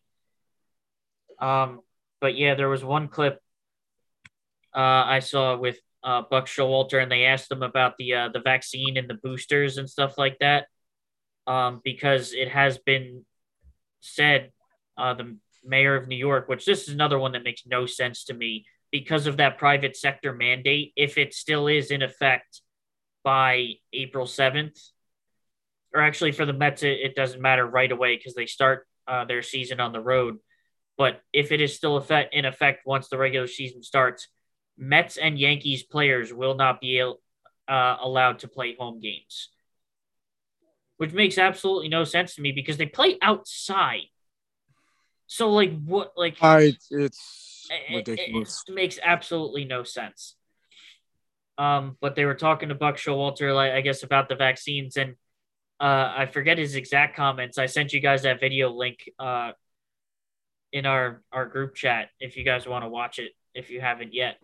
But like he he just straight up he's like he's like oh yeah the vaccine like boosters. He's like yeah I'm all, all for it. Like uh, I'm I'm getting ready to get my fourth booster. They can stick it wherever they want to. Like sign me up. Like it, it's hysterical. And the one other one that I saw that I thought was awesome uh, they asked him about like uh, like putting up like signs and stuff in the locker room and stuff like that. And he talks about how he's not really big on putting up like signs, like, you know, like motivational things in the locker room, like a lot of teams will do and stuff like that. And he's like, yeah, that, you know, I'm just not about it. I'm just, you know, get just down to baseball, you know, just go out there and play. And he's like, if I was going to put a sign up there, like up anywhere, it would say just play better. so like I love just love like he's just straight to the point, like no nonsense. Like he's not gonna beat around the bush with anybody. He's just gonna just tell it like it is, and that's it. And I I really think that's exactly what the Mets need uh, moving forward because they have a lot of uh, potential on this team. No, no, dude, I love the manager. Just don't think they address the bullpen. And they, they still they still can. Hopefully they will. They do need a lefty, at least one of them.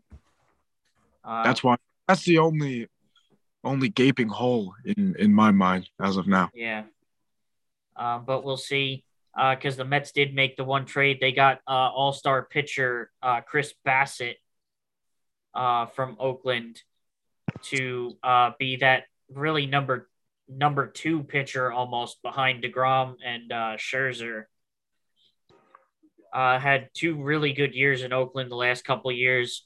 Uh, in the shortened season, had uh, I forget. I think he was like nine and four with a two point two nine ERA. Last year, I think he had like twelve wins, pitched to a three point one five ERA. So putting him in at number three behind Degrom and Scherzer with Taijuan Walker and uh, Carlos Carrasco set to be uh, the five starting pitchers. I, I really definitely am encouraged by that. So for tonight, uh, that is it. That wraps up our show. Until next week, stay happy, stay healthy, stay safe. Max Scherzer is a New York Met. No. so let's go Mets. Let's go, Let's Mets. Go, Mets. We'll see you all next Wednesday. Adios. baby.